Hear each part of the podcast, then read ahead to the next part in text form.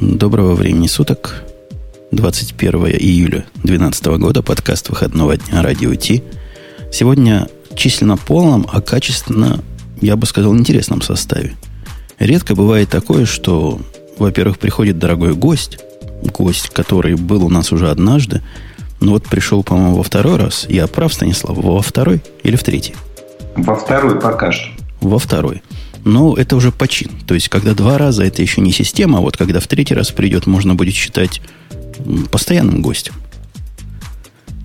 Вот как постоянный гость у нас есть еще один номер два. Ну, не качественный, не количество, просто вот так в списке, в алфавитном. Виктор, который приходил к нам буквально выпуск назад, ты какую корпорацию зла представляешь или никакую? Или ты сам от себя? Я никакую большую корпорацию не представляю. Я работаю в маленькой такой компании, которая занимается консалтингом, назовем это так, в сфере IT-технологий. Поэтому я очень э, представляю маленькую добрую корпорацию. Замечательно. Маленькая добрая корпорация, но но гостю нашему номер один у тебя будет что сказать. Маруся, ты с нами после четырехнедельного отсутствия. Да ладно, четырехнедельного совершенно неправда. У меня не было всего два выпуска. Ну так без, без тебя год за два идет, как во время я боевых понимаю. действий. Ну, я уже с вами, да, я праздновала день рождения свой, можете меня потом после шоу поздравить, конечно же. Вот, и в следующий раз тоже буду с вами, почему нет? Прекрасно.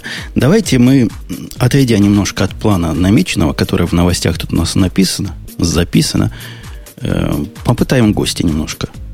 Потому что у меня желчи скопилось много. Маруся, я чувствую, будет добрым полицейским, а Виктор объективным.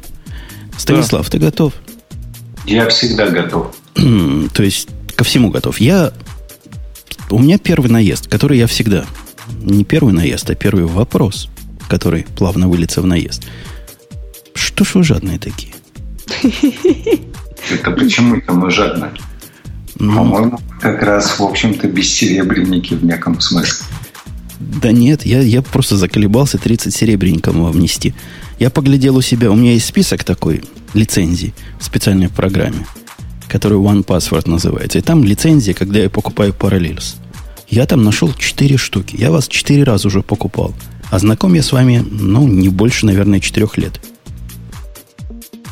Ну, причина-то она понятна, в общем-то, да, то есть программисты, они единожды поев, отказываются а не продолжать это, и все равно приходят за зарплатой, и развитие продукта все равно требует денег.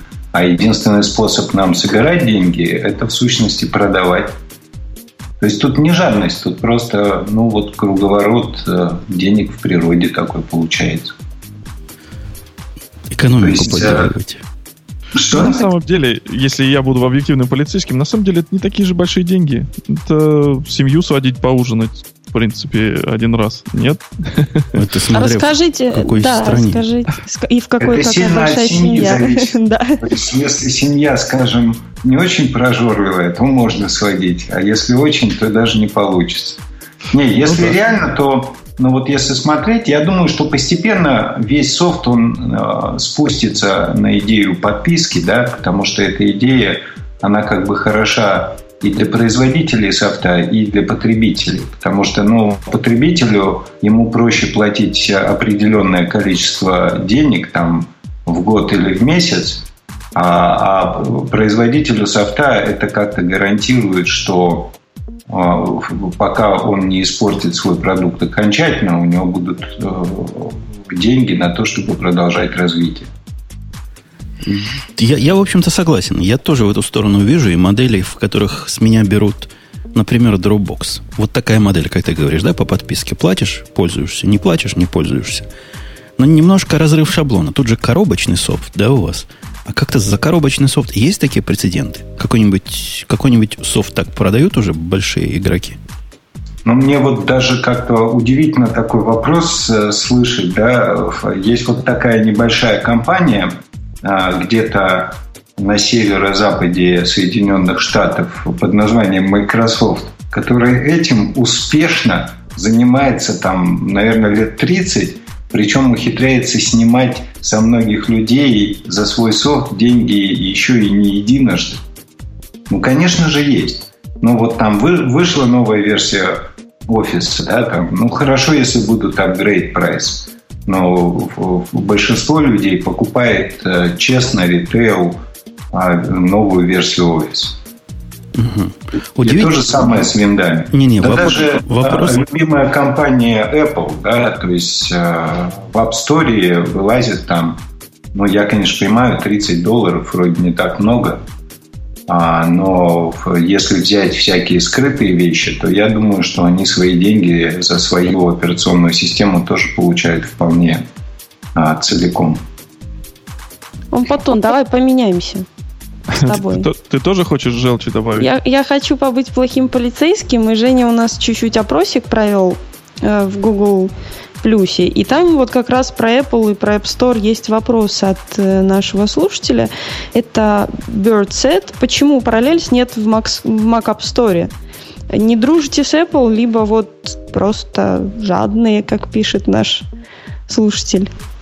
Нет, мы не жадные, мы очень хотим в App Store, реально. Но надо понимать, что требование к софту, которое в App Store выкладывается, оно достаточно жесткое. В частности, одно из требований – это то, что а, а, программное обеспечение, в которое входят драйвера к операционной системе, в App Store попасть не могут. И, соответственно, а, несмотря там на все наши попытки и прочие дружеские отношения, Apple не делает для нас исключения. Apple вообще ни для кого не делает исключений. Но там есть какая-то информация, мы с ними работаем на то, чтобы попасть в App Store. И, в mm принципе, я думаю, это нам ну, не менее нужно, чем им. А вот, поскольку коробочный софт умрет, и, в общем-то, будет он доставляться в основном а, электронным образом, а, но пока никаких вот временных рамок, к сожалению, нет. Мы очень надеялись, что мы к э, снежному барсу успеем. Но вот э, Apple там был очень сосредоточен на каких-то внутренних вещах и и ничего не случилось пока что. То есть, технически говоря, у вас проблема не, не с sandboxing ом. Это вас, в общем-то, не мешает, да? Вы куда не надо не лезете. А именно с низкоуровневым доступом на уровне драйверов. А эта проблема вообще решаема? То есть, для вас что, специальное исключение они, сделают? она решаема ровно одним способом. А, а, тут мы очень сильно зависим от Apple. Да? То есть, если Apple сделает нужные API, нужные нам, тогда она решаема. И вот как раз на эту тему мы пытаемся с ними работать. Ну, а, а вас, вас там ценят, любят? Они вас там любят, насколько я помню, да? У нас в Best Buy, кроме вашей коробки, по-моему, еще пара других коробок лежит софта. И все наверное, любят настолько, что даже создатель macOS, а, как его, Бернард Сарле, по-моему, да, пришел Серле. работать... Да, Серле, прошу прощения, да. Он пришел работать в Parallels. Это от большой любви или здесь еще какие-то тайные скажем так, такие Прямо интриги какие-то. Если, да, если об этом можно говорить. Скорее всего, об этом нельзя говорить. Да что ж ты ему ответы подсказываешь? А какой ответ я должен выбрать? То, что можно говорить или нельзя? То, что нельзя говорить, конечно, это же интереснее всегда. Нет, ну смотрите, да, то есть э, Бернард это, э, вообще говоря, такой фантастический а, продвинутый инженерный менеджер. То есть э, он там начинал уже работать в Next, а, с, это, с Джобсом, а потом с ним же перешел вот этот, а, в Apple и стал а, делать macOS, из которой потом вырос iOS. Это, кстати, интересно, тоже такая вещь, что в свое время, когда Apple начал делать iPhone, Стив Джобс одно время не верил, что macOS можно так обкорнать, чтобы он залез на телефон. И у Apple было две группы. Одна группа пыталась сделать iPhone на Linux, а вторая э, ножницами отстригала лишние вещи от macOS. Ну и вот э, по счастью или по несчастью, а, вторая группа смогла отстричь все ненужное, и macOS в виде iOS сумел залезть на iPhone. Вот. И, конечно же, там Бертранда мы давно знаем. Ну, человек, в общем-то, доказал всему миру и себе самому все, что надо было доказать. То есть он создал действительно а, фантастические а, эффективную инженерную команду. Он создал достаточно достойную операционную систему. А, ну, наверное, он устал просто, и поэтому ушел из Apple. Хотел там попреподавать, там вот сейчас стартап какой-то делает, о котором вот я точно ничего не могу говорить, да, кроме того, что он связан как-то с облаками. Вот. И а, когда мы его позвали, он, в общем-то, согласился, потому что мы ему рассказали, что мы делаем, рассказали о своих идеях. А, это же, в общем-то, такое на уровне персональных схожестей, что ли, если хотите. Он просто в неком плане почувствовал, что люди, с которыми он общается, напоминают ему тех людей, которых они там культивировали в Apple. А я хочу сказать, что вот мне, хотя я сторонний, безусловно, наблюдатель, да, а вот этот прогресс изменения Apple команды, он был виден достаточно хорошо. Я вот как раз где-то там году в 97-м, в 98-м первый раз приехал э, в Сан-Франциско и окрестности, и там встречался с разными русскоговорящими и не очень инженерами. И вот люди, которые работали тогда в Apple, они натурально чуть ли не стеснялись этого. То есть, ну, как бы, ну да, я понимаю, но мне тоже надо семью кормить, поэтому я в Apple. А вот э, прошло 10 лет, и э, аттитюд этих людей, он резко изменился. То есть они стали даже в неком смысле чуть-чуть заносчивы. Да? То есть мы работаем в Apple, это лучшая команда, у нас лучшие инженерные а, машины. Так что и к этому, безусловно, Бертранд приложил э, свои усилия и свою руку. И, конечно же, мы всячески хотели, чтобы он каким-то образом нам помогал. И вот, по счастью, это случилось. Прелестно. Слушай, у меня вопрос в сторону, так сказать, ближе, ближе к телу. В моем опросе, который я тут провел, ну, в общем, ничего странного нет. Видимо, наши слушатели, даже гики, поддерживают отечественного производителя. Большинство подавляющее говорят Parallels использую. Я, как я писал вам в письмах и предупреждал заранее, я как раз на конкурентах. Но хотел я вас попробовать, вот честно. То есть у меня параллель шестой был, думаю, может там седьмой чего нового. Сначала открыл вот с New страницу. Она по-моему, для имбецилов написано. Ты уж меня извини. Я не говорю, что имбецилы писали, нет.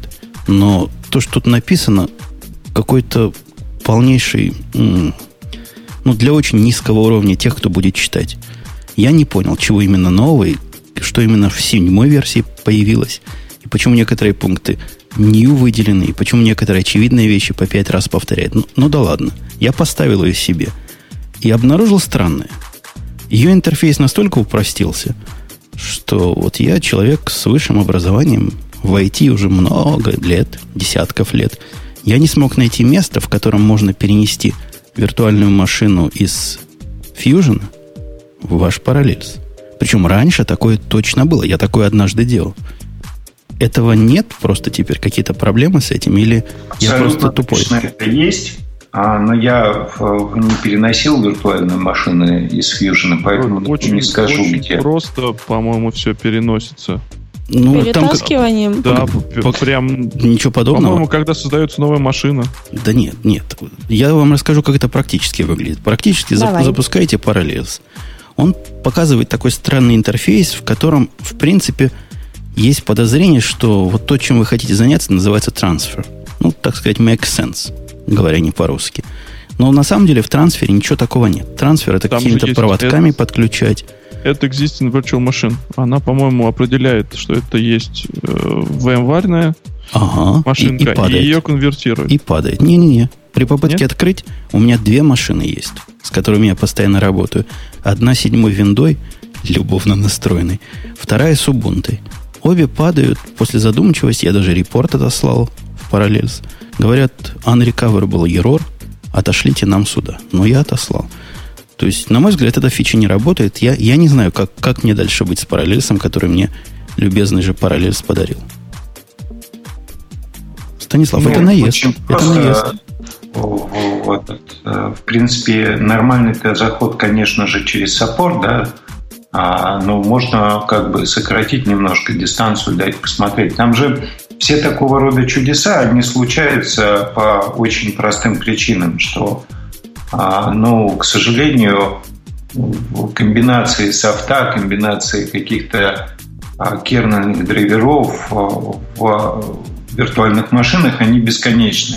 А тестировать мы можем какое-то конечное количество комбинаций. Мы, конечно же, пытаемся там а, вот этой неприятной ситуации костыли какие-то подложить, да, чтобы а, у большинства людей все проходило нормально. И вроде бы по нашей статистике нам это удается, но всегда случается ситуация, когда есть люди, у которых что-то не работает. Понятно. Гладкий я такой. Я больше скажу. Я могу рассказать, да, что в свое время, а, вот я, поскольку Parallels -то пользуюсь ежедневно, и вот э, для нашей десктопной команды, особенно для наших QA йных людей, э, всегда момент истины наступал, когда я апгрейдился на очередную там бета или там внутренний build, потому что достаточно у меня как-то фантастически какая-то странная виртуальная машина, которая со мной там наверное, лет 7 живет, да, а сначала в виде вообще э, отдельно стоящего лэптопа фирмы IBM, а теперь уже как виртуальная машина Parallels. И у меня постоянно случались чудеса. У меня там наши тулзы не апгрейдились, девайсы не ставились. И это все приводило меня, э, в общем-то, э, наверное, как бы это сказать, в полубешенство, да, и, соответственно, свой фидбэк я высказывал всегда в нелицеприятной, но доступной форме. Вот.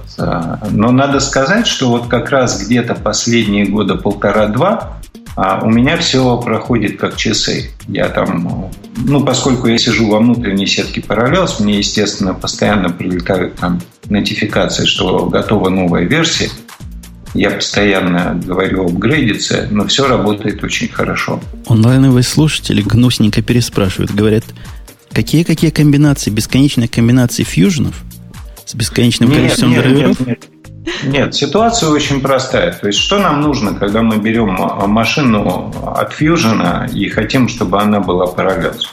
Ну, условно говоря, нам нужно взять там, перегнать машину из дискового формата Fusion в свой, и выкинуть э, драйвера Fusion, поставить свои. Но при этом могут быть еще сорт-пати драйвера да, какие-то, которые каким-то хитрым образом а, плохо реагируют на замену того, что они считают системными устройствами. И кроме того, а, даже дисковый формат Fusion, он вообще говоря, это а, ну, не, не одна вещь. То есть там диски бывают саморасширяющиеся, диски бывают заспличенные, диски бывают получившиеся от linked клонов. То есть там достаточно много комбинаций, а, которые, если их не все не протестируют, могут неожиданно привести к тому, что все перестает работать. Понятно. А вот, кстати, вопрос. Вот без наезда, прям без дураков, вопрос серьезный. У меня много виртуальных машин от, э, от VM, как называется, VirtualBox. И они формата VDI, по-моему, это называется, такой большой файл, который растет. У меня с ним серьезная проблема, когда речь заходит о бэкапе. Ну, то есть он с точки зрения операционной системы, его бэкапов, определяется как единая целостность, и один раз запустишь, опаньки, 40 гигабайт нового бэкапа. У вас Fusion как-то с Time Machine дружат в этом смысле? Или тоже надо эксклюд делать? А на самом деле мы в свое время работали над этим. Есть такая проблема. Это реально проблема даже не совсем VirtualBox. Да, это вот проблема того, как э, Time Machine на Apple определяет, э, будем ли мы бэкапить разницу или мы будем бэкапить э, весь файл. Я, если честно, сейчас не готов сказать, э, подружились мы с ней или нет. Мы собирались дружиться, это абсолютно точно.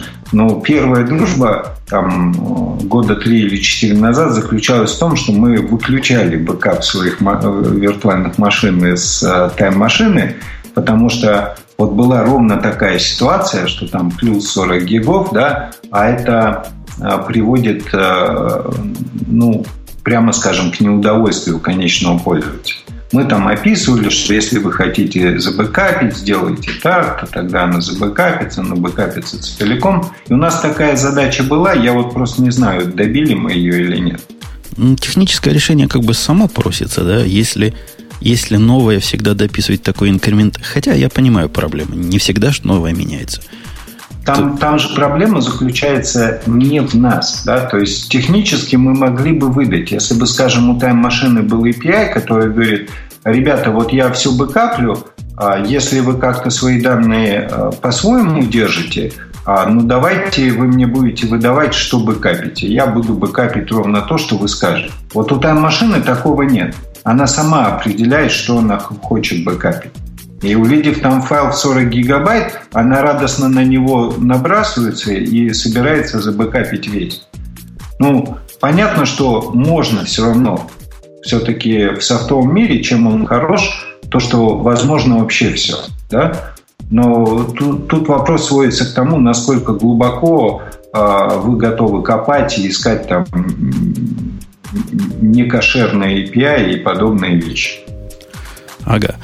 Э, еще один вопрос у меня. Вы простите, коллеги, что я так на него нападаю? Не, не, нет. Без вас. Нормально, давай, нормально, да? да? Если будет нужен инфоповод, да, объективный полицейский вмешается. Пока э, все нормально. У меня, соблюден.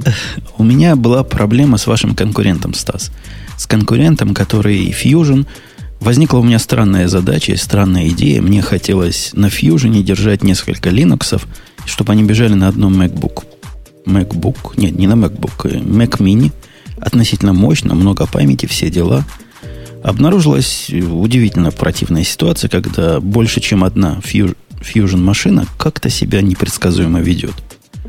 Я попробовал Parallels. И с удивлением обнаружил, что то ли у проблемы общие корни, то ли вы из одного источника черпаете идеи, то ли еще чего-то, но и Parallels также себя ведет странно. Единственная машина, которая меня удовлетворила, и вот сейчас у меня на этом Mac Mini реально работают три машины активных, виртуальных. Это VirtualBox, который работает, пока не упадет. Ну, то есть, бывает, у него выйдет версия, опаньки упала, приходится откатываться. В этом смысле, да. Он просто не предназначен, ваш продукт, для такого множественного. И я понимаю, это не десктопное применение, это какое-то левое и явно не целевая ваша аудитория, но все-таки в чем там причина? Ну, трудно сказать, э, не имея деталей, да, то есть э, я в свое время э, достаточно долго держал две виртуальных машины в, в параллели. В одной у меня как раз был Linux, в другой, правда, Windows, да, но это все пришлось прекратить с выходом Windows 7, а, которая, в общем-то, достаточно тяжелая, и мой лэптоп не тянет две машины больше. Вот. Но конкуренты, Но... конкуренты прямо пишут, при попытке запустить второй Fusion, он просто выскакивает такой dialog бокс и говорит, что ты не то, плохое придумал. Не для этого мы придуманы. Нет, у нас с этим проблем нет. Мы, в общем-то, это тестируем. Если мне не изменяет память, у нас э, с одной виртуальной машины сидит примерно 80% наших пользователей. Ну, из тех, которые нам информацию себе поставляют. А вот 20% это а, две и больше, и, в общем-то, есть какие-то даже рекордсмены там. Ну, то есть, если посмотреть, я мог бы сказать точнее, но, по-моему, у нас там какие-то рекордсмены в области 16 виртуальных машин ухитряются существовать. Не знаю, что они делают с этим.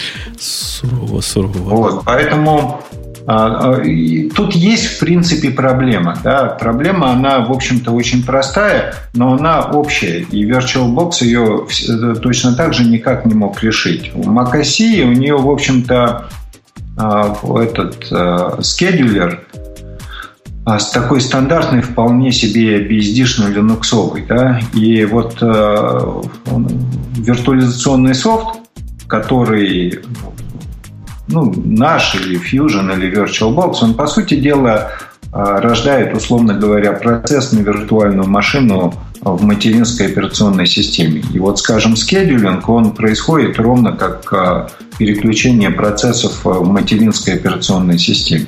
И, в общем-то, здесь могут быть всякого рода чудеса, да, а по той простой причине, что, ну, когда маши... Э, материнская операционка э, чем-то перезагружена, она начинает непредсказуемо отдавать э, таймслайсы.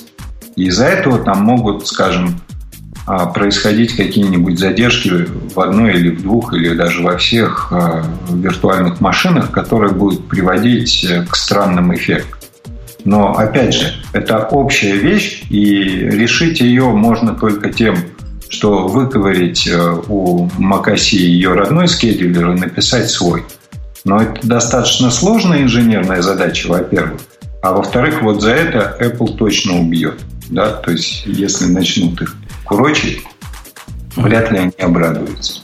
То есть Nice минус 5 никак нельзя сделать, не поможет вашему процессу. Слушайте, Nice минус 5 это, в общем-то, ну, если у вас а, вот, два процесса, которые читают из текстовых файлов. Вот там это работает. Ни в какой серьезной э, проблемах Nice не работает.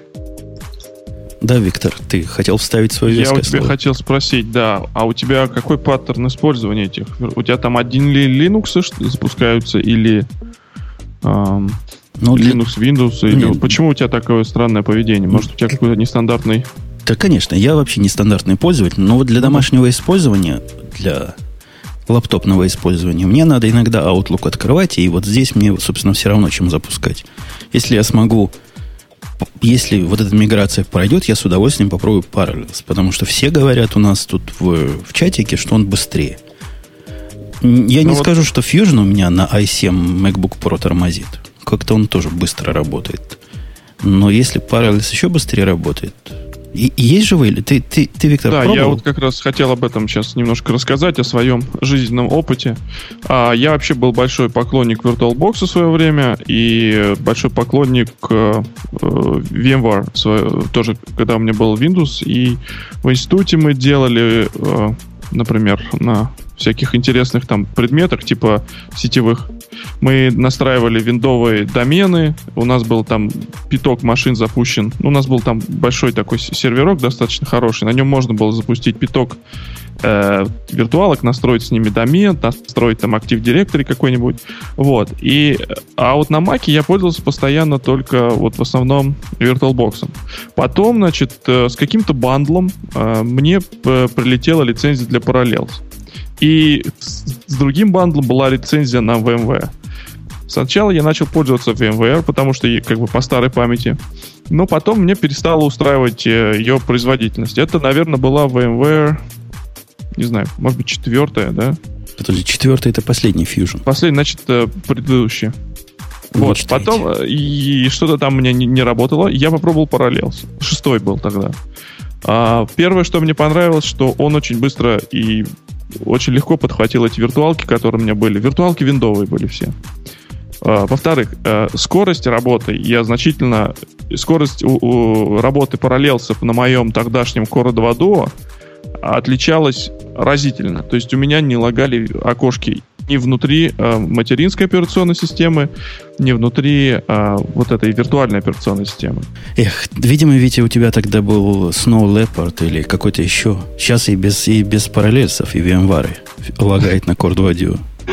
Ну, нет, у меня Core 2 Duo нормально работал э, все это время, с ним было все, все как бы хорошо. Я попробовал переехать на семерку, стало еще лучше. То есть у меня по долгу работы у наших там клиентов винды стоят, поэтому тулы, которые они используют, они должны стоять на виндах. Я предпочитаю работать со своим ноутбуком, но мне нужно иногда работать с тулами, которые установлены у наших вот этих клиентов. Поэтому я работаю, совершенно не замечаю потерь производительности. Мне очень нравится Parallels, и, ну, не знаю, мне ни, никто ни за это ничего не платил, ничего не обещал, но мне, в принципе, нравится, я всем рекомендую. То есть, кто, кто использует и кто там мучается с какими-то вопросами, я просто рекомендую попробовать а, там 30-дневную или чего. Поэтому я сам потому что начал вот именно с 30-дневной, а потом как раз попался бандл э, с лицензией которая там 50%, что-то там Понятно. 35 долларов. Перетянули они тебя. Да, я, мне очень нравится. Два, две-три винды запустить я могу. И у меня все они работают нормально. Спасибо. Ну, видишь, Стас, не все, Нет, не, все, не все тут гнусные. как бы от меня лично. На самом деле мне нравится. И мне главное, чтобы не тормозила. Она не тормозит мне по барабану. Что это, VMware или это Parallels.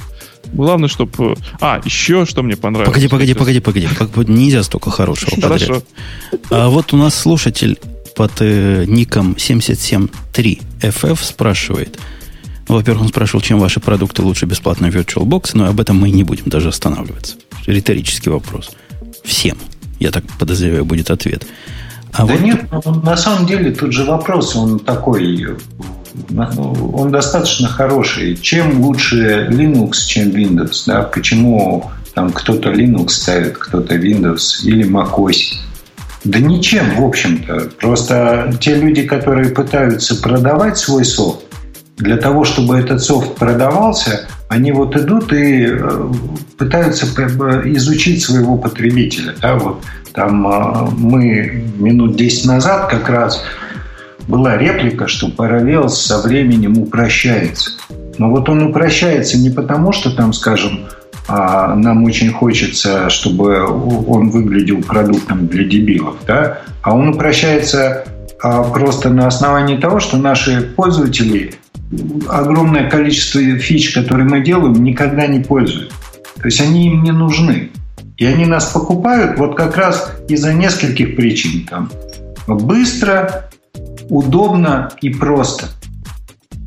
И, и, и, и вот этим мы и лучше VirtualBox. Если я там, скажем, а, бородатый сисадмин, да, который способен а, перекомпилить все на свете, включая VirtualBox, и еще и драйвер написать какой-нибудь левый а для него. Возможно, я выберу VirtualBox, потому что там есть source код, там он бесплатный, да, я могу из него сделать продукт, который будет удовлетворять там все мои нужды. Ну, а, а если я погоди, просто... погоди, тут твой наезд я на VirtualBox приостановлю. А... Это не наезд, не, это не. хороший продукт. Хорош, для, хороший продукт для других людей. Замечание твое по поводу VirtualBox. У меня, возможно, это нерелевантно к параллельсу. Но у меня с Virtual, э, с Fusion, простите, сильная проблема была в том, что он такой user-friendly, и headless мод там запустить, это, это еще тот квест. С VirtualBox, ну, там, headless мод просто из коробки. Никаких проблем, запускай ради бога. А у вас бывает такое?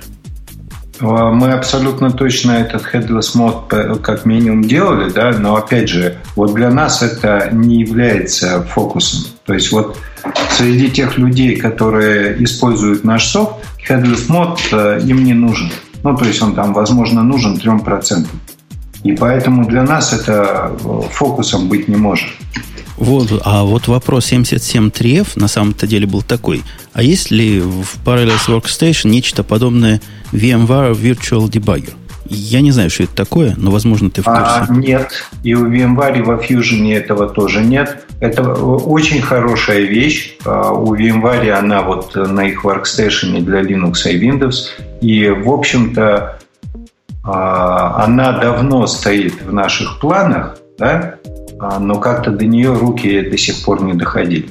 Но вещь очень хорошая как раз для девелоперов. Но опять же, наверное, у нас руки не доходили, потому что среди девелоперов, которые разрабатывают приложения на Windows, а, не так много пользуются. Хотя нет, достаточно много. Наверное, это все-таки стоит сделать. Да, да, наверное. Наверное, таки да. Ну, ну а, что? Я по поводу еще по, по поводу простоты добавить хочу.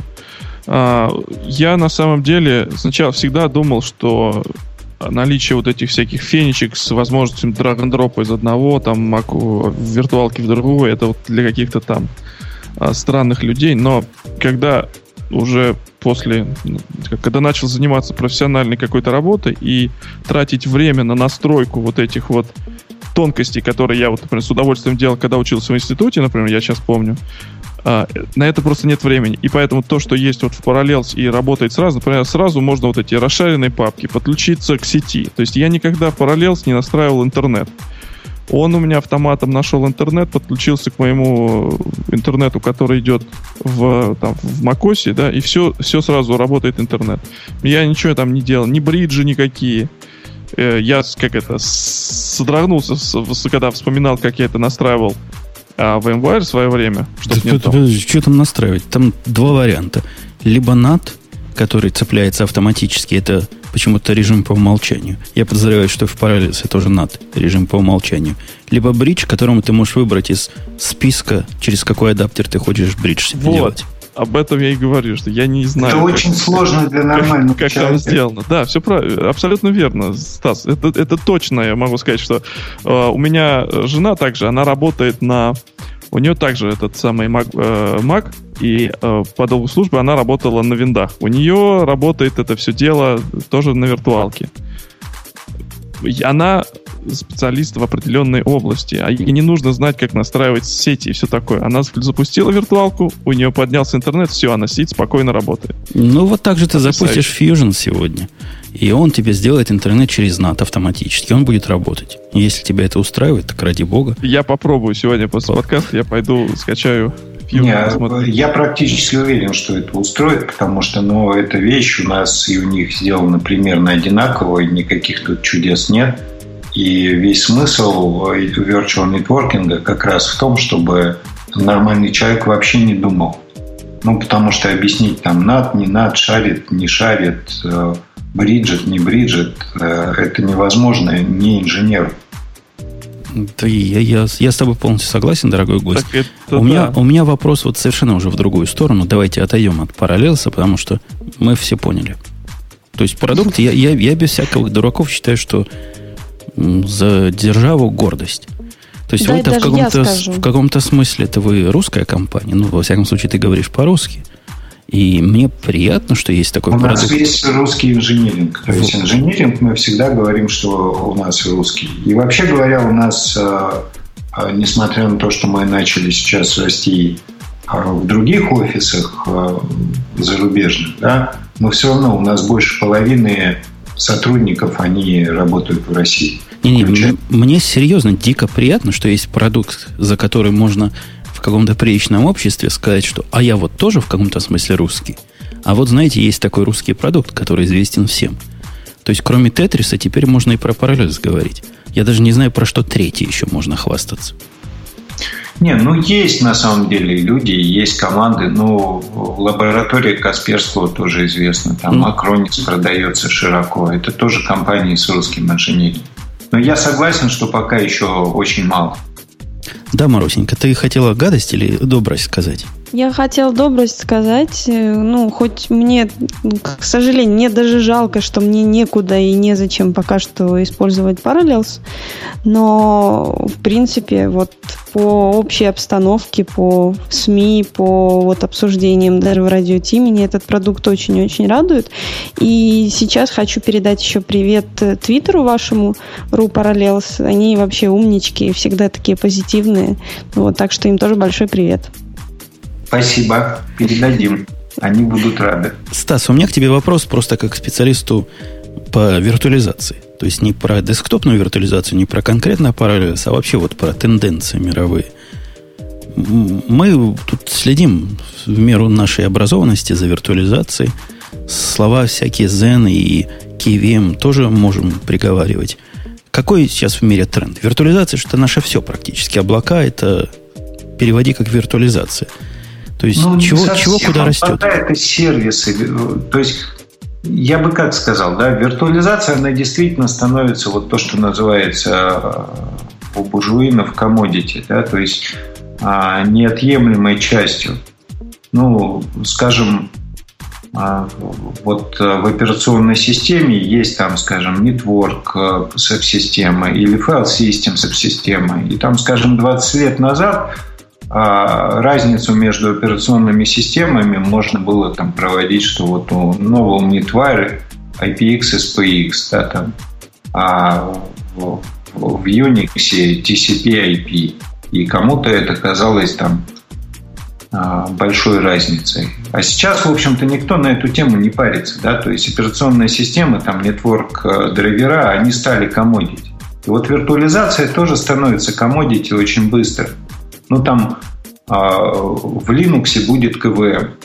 Я думаю, что с вероятностью там 99% это будет а, гипервизорная а, виртуализация номер один для Linux. Да? У Microsoft есть там собственный Hyper-V. Есть VMware. Да? А может быть, Apple что-то сделает. какой-то уровень. И разница будет как раз в удобстве, в тулзах, в настройке над всем этим. И поэтому на эту тему, что произойдет с Зеном, не очень понятно. Да, вот лично мне. А, наверное, он никуда не уйдет. Ну, во-первых, за ним очень много всяких таких сил стоят, которые а, инвестировали огромное количество ресурсов.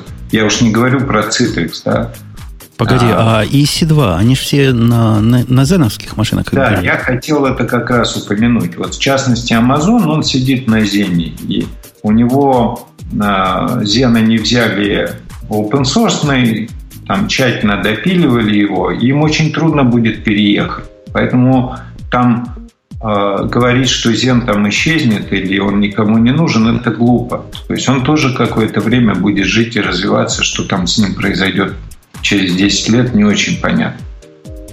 То есть поляна поделена, да, игроки известны, никаких чудес э, в ближайшее время не будет. Писать свою новую виртуализацию для того, чтобы э, выбежать и мощно отоварить Microsoft, э, VMware и всех остальных, очень глупо. Это практически невозможно, это не случится.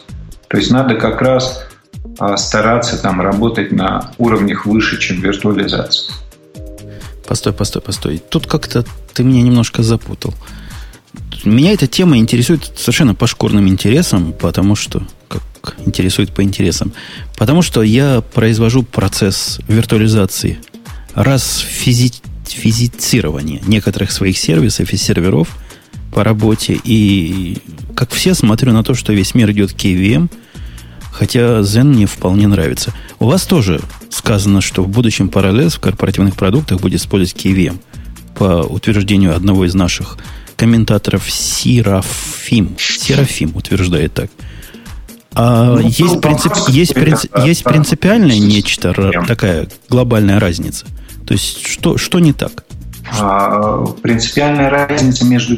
Во-первых, отвечая там на вопросы по порядку, да, там а если мне нравится Zen, разумно ли его использовать? Ответ очень простой. Да, разумно. На текущем этапе ну, нет никаких оснований думать, что это неправильное решение. Вот. На другой вопрос, там, а что там, чем КВМ принципиально лучше Зена?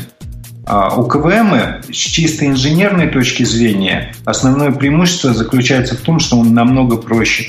То есть все-таки зеновский подход, он более интрузив.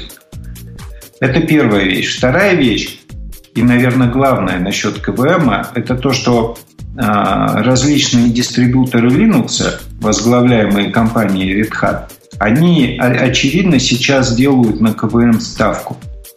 И вот э, с этой точки зрения, поэтому КВМ, скорее всего, будет через некоторое время, я не знаю, через какое большое, да, в любом дистрибутиве Linux. И тогда вопрос, использовать мне Zen или КВМ, он сведется к тому, пользуется ли встроенным абсолютно нормальным а, хипервизором КВМ или тащить что-то снаружи и прикручивать как-то себе на голову. Вот с этой точки зрения у КВМ сейчас более выигрышная позиция.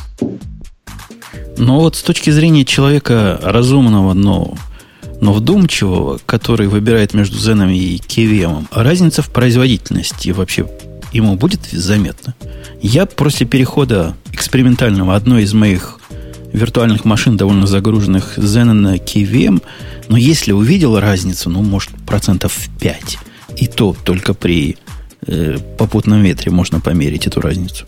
Разницы не очень много будет. Я вот сейчас могу объяснить вещь, которая, а, как бы, наверное, не очень понятно многим людям. А в чем проблема виртуализации? Что такого замечательного сделала компания VMware, например? Да? А проблема заключается в том, что если мы хотим в какой-то такой песочнице, которую мы построили, исполнять произвольный код, то есть набор инструкций, которые так называемых небезопасных инструкций, да, которые могут изменить там состояние процессора. Вот. И а, виртуализационный engine, который исполняет а, код операционной системы гостевой, он должен ловить вот эти небезопасные инструкции и не выполнять их, а эмулировать их выполнение.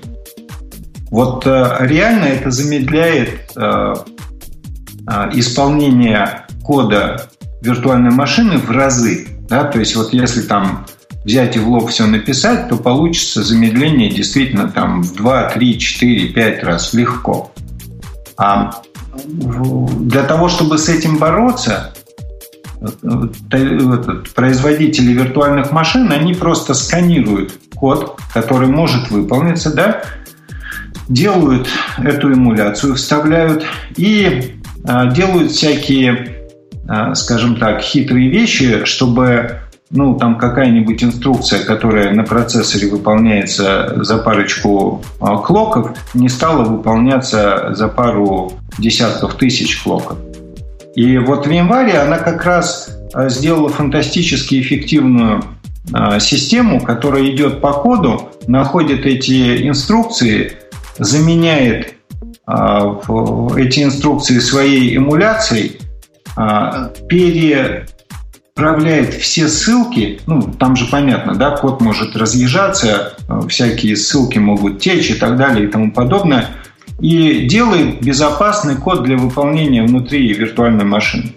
А потом пришел Intel и сделал технологию VTX, которая, по сути дела, заботится о том, чтобы вот выполнение этих небезопасных инструкций в виртуальной машине аппаратно эмулировалось. И поэтому вот это замечательное ноу-хау в январе, оно э, перестало быть решаемым, да, потому что большинство других производителей, они сейчас пользуются аппаратной поддержкой. И поэтому погоди, а когда, когда аппаратная... разница в скорости вот именно выполнения кода, она не очень большая. Ее очень трудно сделать так, чтобы она там заметно отличалась. И я просто для, для большего понимания. То есть, когда происходит эмуляция, и вот эти все трики VMware, это виртуализация. А да. когда ты пользуешься специальными инструкциями и специальными наработками с аппаратной это части, это, это пара виртуализация, да, получается? Нет, нет, нет. А паравиртуализация – это вот как раз э, зеновский подход изначальный был. Сейчас Zen тоже пользуется хардверной виртуализацией. Сейчас все пользуются хардверной виртуализацией. Ну, только в тех случаях, когда там у нас процессор, который ее не поддерживает, вот тогда люди сваливаются в режим софтверной эмуляции. И вот я что хотел просто сказать? Я хотел сказать, что а, понятно, что у скорости огромное количество измерений. Но вот с точки зрения там корной технологии, вот виртуализации, если мы пользуемся хардверной виртуализацией, то очень трудно получить результаты, отличающиеся в разы. Ну, там 5%, 10%, но если, скажем, совсем уж студенты написали, может быть 20%. Но в разы получить разницу нельзя. И когда мы говорим о скорости, там, скажем, Fusion и Parallels или других продуктов, тут начинают играть роль а, уже совершенно нелинейные процессы. Такие, которые к виртуализации реально отношения не имеют. Там, скажем, а, macOS по-своему кэширует диск, да? А Windows кэширует диск по-другому. И вот если у меня Windows там в VM закэшировала диск, а macOS еще закэшировала, то получится выигрыш или, скажем, а наоборот, э, проигрыш перформанс. И вот за счет вот того, что мы работаем а, много на понимании этих нелинейных процессов, у нас там есть какие-то области, где мы действительно быстрее в январе, а в некоторых областях сильно быстрее, там, скажем, в графике. Да-да, нам тут писали, что вы умеете даже игры через себя пропускать. А вот другой концептуальный вопрос. Мир двинулся в сторону паравиртуализации и всякой другой виртуализации. И как-то как-то джейлы на стероидах, всякие чруты, они не в такой фаворе. Я правильно понимаю тенденции? То есть всякие OpenVZ и подобные им, это не мейнстрим сегодня. Нет, ну почему? У нас достаточно много используют, э, особенно в хостинг-бизнесе, и включая там людей, которые там прямо или не прямо с нами конкурируют. Это просто другой бизнес. Ну, вот, скажем, Amazon, там известно, что использует Zen. Да? Вот если они начнут использовать OpenVZ, кто узнает, если они никому не скажут? Да никто. Быстрее станет. Огромное количество провайдеров, они используют вот а, такие контейнерные технологии ровно из тех соображений, что там а, выше density, меньше overhead, принципиально меньше, потому что мы не эмулируем а, полностью компьютер. И об этом просто ну, не особо кто знает из Да? Ну вот мы пришли, не знаю, к какому-нибудь хостеру и купили веб-сайт. И этот веб-сайт оказался на самом деле в контейнере. Как я, как человек, который его купил, может об этом узнать? Да никак. Вот и все. Но как бы а, количество людей, которые этой технологией пользуются, растет, там продажи наши, связанные с ней, тоже растут. Так что я бы не сказал, что они там куда-то исчезать собрались. Прелестно. Давайте более человеческие темы тронем, то есть более широко человеческие, хотя эти, на мой взгляд, вполне и вполне любопытные. Самая главная новость прошедшей недели, и я Марусе передам слово, потому что какая-то женская тема вышла в главной новости хай-тека. Хай-тек, да. И все барышни постсоветского пространства просто провозгласили, как же ж так, это же она что, пришла на пост, э, ну, в общем, я расскажу на пост чего и кто пришел, и сразу, что ли, в декрет на два года. Все не так. А, вице-президент Гугла Мариса Мейер, очень симпатичная блондинка с красивейшими глазами, просто вообще волшебница. По-моему, она на шестом месяце беременности, если мне не изменяет память. Она стала новым э, CEO Yahoo. Вот. И, насколько я понимаю, в Америках все совершенно не так, и она родит и отдаст э, нянечке ребенка и будет работать. Я правильно понимаю? Ну, приблизительно так, так и происходит, собственно. Поэтому никто здесь не уходит в декрет на. Она может, понимаешь, она может даже не отдавать нянечки, она может работать э, Прямо из дома. С ним. Да. да. Вот э, она, отошла, кстати... отошла, угу. нянечка посидела с ребеночком, пришла, покормила ребеночка, мама уже по, по, по телефону поговорила на нет, нет проблемы такой. То есть она может работать из дома и все прекрасно выполнять свои обязанности. Кстати, в Гугле она проработала 13 лет, и ей очень много принадлежит всяких идей и реализации идей, в том числе страница, внешний вид страницы Гугла, как мы его себе видим, и привыкли уже к этому. Кроме того, к разработке Chrome она приложила руку, насколько я знаю, браузера я имею в виду. И там послужной список очень-очень-очень-очень богатый, и я надеюсь... Ну вот, честно, я верю в то, что э, Yahoo еще что-нибудь нам покажет. А вы? В своем бложике Бобук мне очень понравился. Он прям такую оду ей написал. Практически потрясающая совершенно статья. А, кто не читал, сходите, почитайте. На, вот, все знают, наверное, как это найти Бобука бложик. Да. Ну да, зайти на Яндекс, вбить бложик Бобука. А, барышня, да, совершенно потрясающим а, послужным списком и уходит э, то, заниматься, продолжать как бы подымать э, упавшего гиганта. Э, вот со своей точки зрения, со своей как бы, ну, я ей только хочу пожелать успехов, и мне сейчас там неприятно всякие читать вещи, там, что вот внезапно выяснилось, что она была там стервой адской и очень а плохо ну. ру- руководила. А, ребята, это это бизнес, это большой бизнес. Там, если ты не будешь э, жестким и не будешь делать работу и заставлять других делать работу, то не будет ничего. То есть, come on, вы о чем? Поэтому она молодец, она прям, ну, тоже мне прям очень понравилось.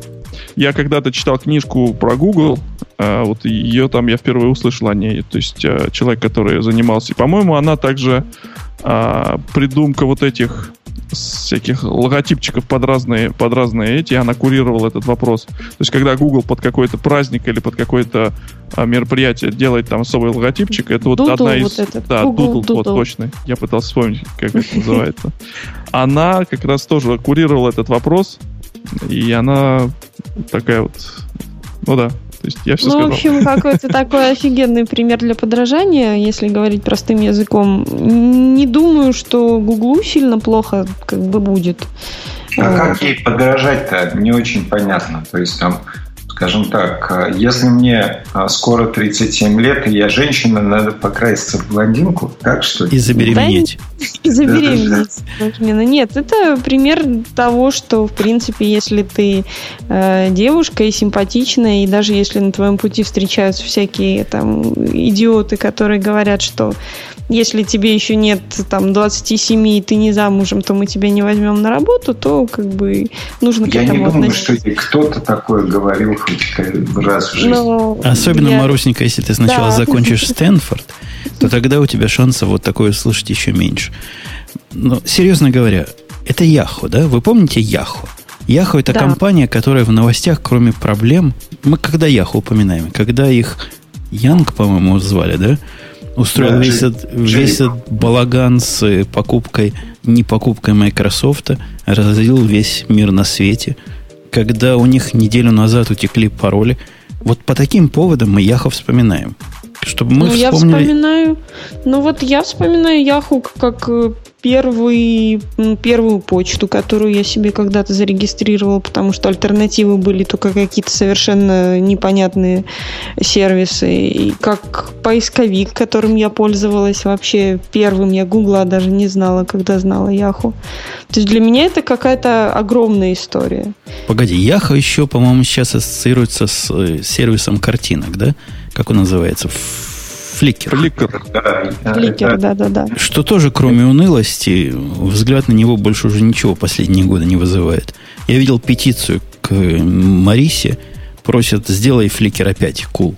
Cool. Cool Нет, серьезно говоря, дорогие гости и, и ведущие, вы видите, что она там с Яхо такого сделает, чтобы он не был настолько отстойным, как он отстойный сегодня. Стас. Слушайте, ну непонятно, что она может сделать с Яху, да, то есть вот я реально Яху знаю достаточно плохо и в основном снаружи, но вот все люди, с которыми приходится общаться там из Америки, из этой индустрии, они все говорят, что Яху это screwed up company, да, ну то есть там бардак, что-то неправильно. А вот а почему я, если честно, толком не знаю, но вообще для меня вот действительно Яху это фликр плюс почта. И э, даже загадочно, как они ухитряются сохранять там капитализацию в 20 миллиардов. И я знаю, что вроде Яху они уже пытались э, фиксить, да, там в одно а, одно время там на CEO они звали Кэрол Блац, по-моему, бывший CEO Автодеска, такая вот женщина очень крутая, а, которая умеет быстро всех а, заставить развернуться и бежать в одном направлении. У нее тоже ничего не получилось. Она там полгода или год была. Вот. Получится ли сейчас, не очень понятно, но с другой стороны, все люди, которые знают э, вот свежие приобретения, да, они все не очень хорошо отзываются. Вот, например, я обсуждал это с Биргером Стином, нашим а, CEO, и он сказал, что он ее знает, а, встречался с ней несколько раз. Он сказал, что Мариса – это одна из самых умных женщин, что он встречал в жизни. И как бы, естественно, хотелось бы, чтобы она достигла там какого-то успеха, хотя ей будет и нелегко, потому что надо же тоже понимать, что успех – это такая нелинейная функция многих компонентов. Человека, команды, времени и просто удачи.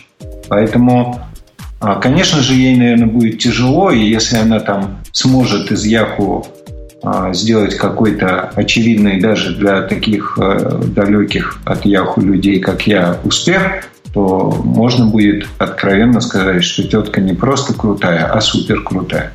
Ох, феминистки негодуют, Стас. Ох, mm-hmm, негодуют. Mm-hmm, Самая умная из женщин.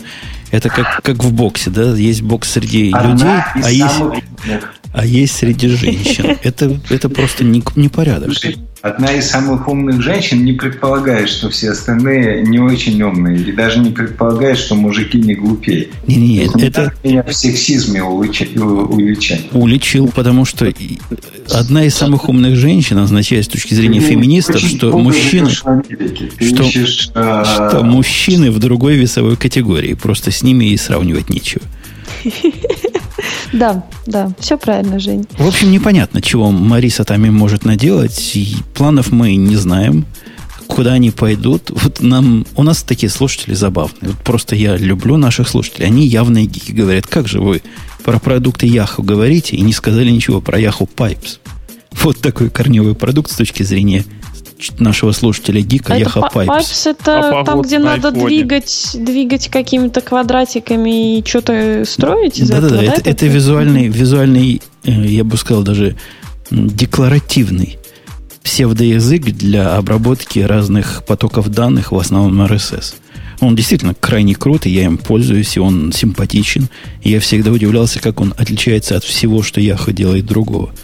Но вот э, пользователей, я думаю, из тех, кто знает про Яха, может 0,007 7 тысячных процента представляют, что такое Pipes и куда его засовывать. Вряд ли это делает Яху какую-то репутацию или какую-то погоду. Да не, ну, я думаю, все равно делают, э, потому что люди там общаются, идеями перекидываются. Ну, это вот как Xerox, который нам изобрел Ethernet и Graphical User Interface. Они же ничего на этом не сделали, да? не смогли никак капитализировать. Ну, в общем-то, все знают, что они пионеры. Поэтому Yahoo Pipes, я думаю, знают больше людей, особенно в нашей индустрии. Но я вот, если честно, я вот совершенно не знаю, они их делают на них какие-то деньги или нет. Мне даже трудно представить, в каком месте там крантик для денег. Ну, а есть... а в каком? Ну, может быть, ну, понятно, да, что люди придумывают самые невероятные способы, чтобы деньги снимать. Ну, может быть, там есть какой-то способ, и, например, пользователи, производители RSS платят Yahoo Pipes за то, что в их RSS лезут. Я в это с трудом верю и сам своему бреду поражаюсь. Но, тем не менее, продукт, продукт крутой, конечно, и слов нет. И если Мариса нам придумает еще таких крутых продуктов, которые к тому же войдут в мейнстрим, мы только порадуемся.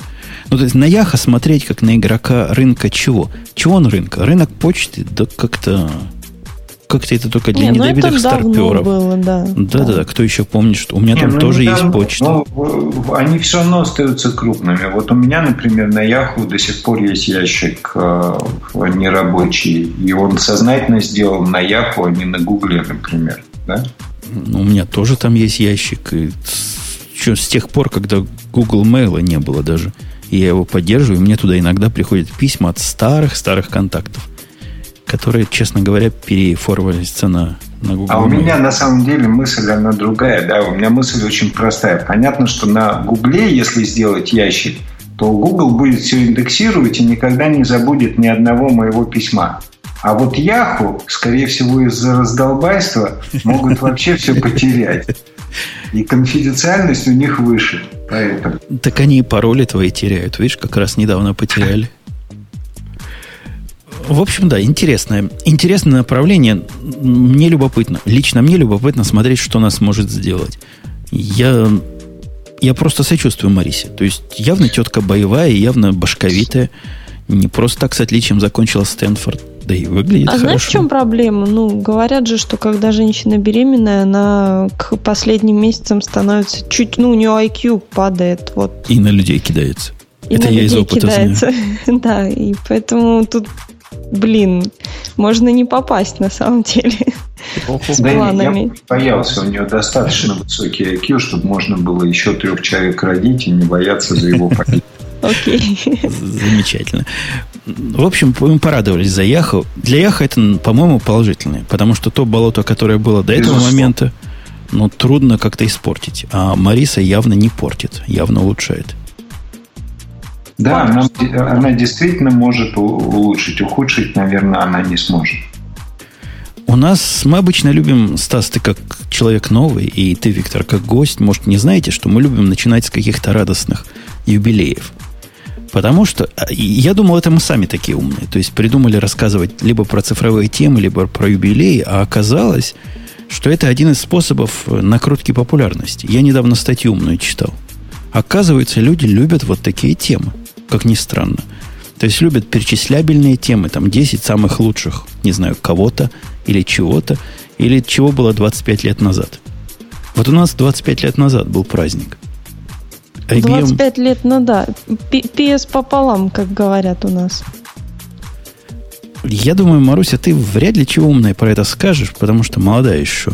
И, Очень молодая. И Виктор Очень. тоже вряд ли видел PS2. PS2 я его видел, но... В чужих руках. В чужих руках, да. Он не... издалека очень сильно видел. Стас, ну а мы-то с тобой. Мы-то с тобой. Да? Ударьте. Не, не, не, не. Я, я его тоже не видел. Я его видел только на фотографиях. Это был там какой, я вот не помню, 86 или 87 год, да? То есть я читал.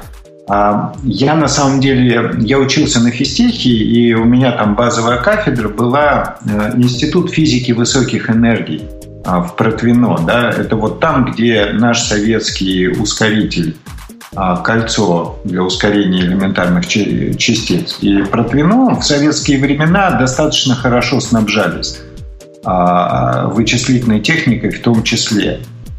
А, там все работало элементарным образом. Какой-нибудь э, агент Штази переходил через Берлинскую стену в ФРГ, там закупал компьютер, волок его обратно в ГДР, и из ГДР его присылали в Союз, а в Союзе Протвино там стояло в списке тех, кто получает а, технику, которую из-за экспортных ограничений нельзя было получить. Поэтому я реально там видел много а, всяческой а, буржуйской техники, от которой дрожали руки, да, там и глазки увлажнялись. Но вот IBM-овской именно PS пополам я никогда в жизни вживую не видел. Я видел целый банк в Израиле, назывался банк Леуми, по-моему, номер два банк в Израиле, который был полностью на этих PS2. Ну, на такой продвинутой какой-то их модели, и они, они этим гордились. То есть их IT-отдел говорил, мы, мы не на писюках поганых каких-то, непонятно каких, а мы на настоящих и на истинных. Это была элитная вещь. То есть, как ни крути, PS2 стоила, ну, прямо сильно дороже, чем самосборные компьютеры. В те времена, дорогие слушатели, гики сами собирали себе компьютеры. Не так, как сейчас. И вот это был такой бренд, который... Купить который, это, значит, был признак ну, нечеловеческой обеспеченности. Во-первых, бренд на IBM. Во-вторых, mm-hmm. все не как у всех. Они именно придумывали туда своих шин, своих каких-то странных маленьких дискет. Я напомню, что 3,5 инчи дискетки, которые стали потом стандартом де-факто в, обла- в индустрии, это именно оттуда пошли. Самой, самой даже простой модель 30, которую они выпустили, именно такими комплектовалась. И все это стоило дороже, чем все остальные, и, несомненно, несравненно дороже, чем то, что можно собрать самому. Тем не менее, продавались. Не скажу, как пирожки горячие, но продавались. У меня даже, в принципе, ассоциация вот в детстве с компьютером была. То есть и, ли, либо Macintosh, либо IBM. Вот какого-то, в принципе, не было разграничения по машинам другим. То есть IBM реально вот тогда ударили очень сильно. Ну, я хочу добавить, они сейчас компьютеры производят. Ну, естественно. Но не очень персональные. Они все больше и больше становятся. Эти компьютеры. И все менее персональные. Да. Ну вот мы из, из всей этой истории, мы помним, чего осталось до сегодняшних дней. Остался, уже не остался, к сожалению, но был долгое время трехдюймовый дисковод. Это, это угу. оттуда. Коннектор PS2 для мыши. Многие наши слушатели именно PS2 знают как коннектор как для мышку, мыши. Да. Кругленький да. такой, да. Я напомню... Вы слушайте, про вот трехдюймовую дискету не могу вспомнить. Я тут а, интервьюировал недавно молодого софтверного инженера, и мы разговаривали об очень многом, и я вдруг в некий момент понял, что он не понимает, почему кнопка Save в майкрософтовских продуктах выглядит так, как она выглядит, потому что он трехдюймовые дисководы не видел никогда. Пришло Эпоха. это время, да. да. Эпоха ушла. Ужасное потерянное поколение до, до того, как были вот эти PS2 коннекторы, кроме которых сейчас мышек не USB мышки, бывают какие сейчас не USB, бывают мышки Bluetooth, Bluetooth бывают да. какие-то Wi-Fi хитрые, да, бывают USB а, мышки и бывают PS2. То есть сегодня есть в серверах дырка для в некоторых угу. для PS2 мышек. Еще для, есть переходники для PS2 то USB. Да-да-да, но вот те мышки, которые были в самом начале, которые к к RS-232 цеплялись, сейчас таких уже не найти. То есть PS2 их выдавило. Нету последовательных мышек. А там вот эта вот вилка, которая rs она какая-то не очень удобная была. Я очень много видел, что она, вот этот провод, он как раз от этого, адап, от этого переходника, вот этого штепселя, когда в компьютер вставлялся, он или перегибался, либо а, каким-то образом ломался. Я не знаю, почему так. А вот а, пьесные, они просто на века э, эти мыши, и даже практически, по-моему, они не, не разборные продаются. То есть я, может быть, я уже... Пока шарик не сотрется. Да, то есть э, именно не, не сами мышки, а именно вот э, саму, а, сам штепсель, его не, не разобрать. Но вот с точки зрения хай-тека, еще и VGA, который по-русски VGA называется, это стандарт, который в PS, PS2 придумали. Оказывается, я об этом не знал. Да, я помню. За что им честь и хвала. Это была революция в VGA. VGA, да, это, это, там такие картинки можно. Я помню, а была картинка... Там цветов было, я не помню. 256, да, по-моему? Конечно, 200, 320 на 200 пикселей, 256 цветов. Это ж можно было почти виртуальную реальность показать. Ужас. Еще они придумали архитектурные всякие решения, которые не пережили своего времени. У них была, был стандарт MCA, о котором мало кто знает, потому что он так и не смог ISA, или как, как по-русски ISA назывался, платы ну, выдавить. ИСА. ИСА, ИСА платы он называли ИСА. То есть я, я за свою жизнь вот этих MCA плат видел, может, два или три раза. Я знал, что такие бывают, и я знал, что вот есть такие фирмы, которые такое производят. Но это какая-то экзотика всегда была.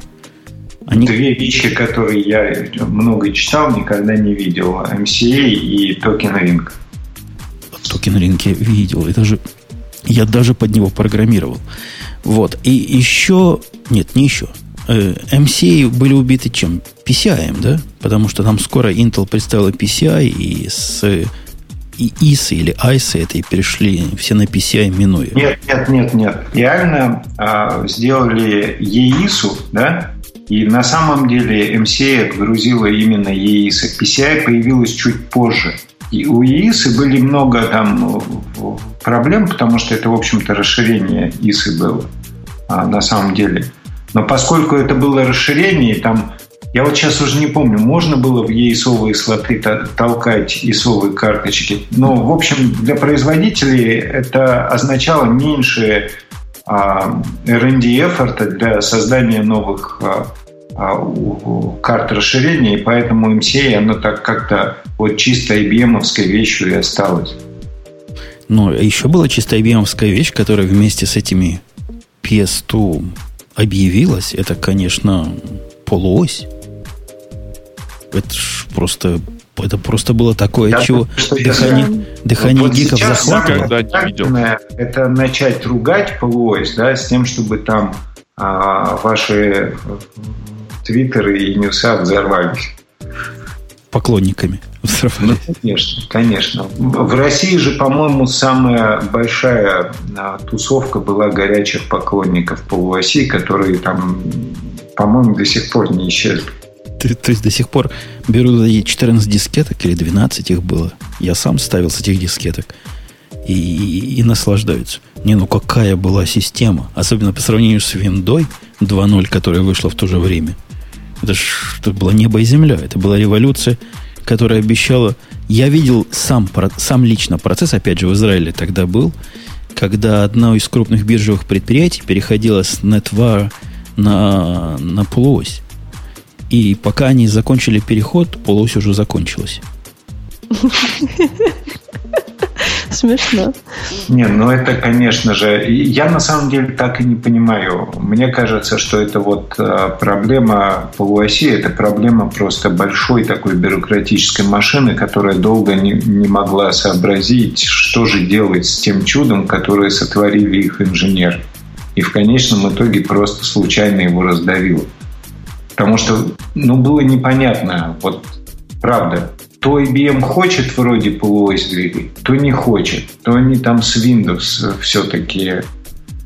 А система была действительно, наверное, интересной, да? Была, по-моему, была революционная по тем временам система, и мне кажется, многие после этого повытаскивали разного и, и хорошего из полуоси.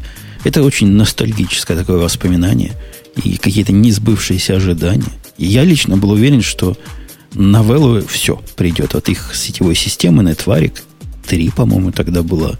И вот полуось оно. И я как раз эти самые биржевые организации и подбивал. Давайте все быстро переходить. Всем будет счастье. Да не, ну новеллу, у новеллы же фантастическая скорость была и удобство. То есть, э, по сути дела, новелл что хорошо делал? Сетевая печать и сетевой файловый обменник. Вот две вещи. Я, скажем, когда впервые в 90, по-моему, третьем году увидел Windows NT, а, я не очень мог сообразить, почему Microsoft говорит, что она конкурирует с Novell. Потому что, в общем-то, это, конечно же, другая система. Ну и полуось также. То есть вряд ли бы она мгновенно вытеснила Netwire.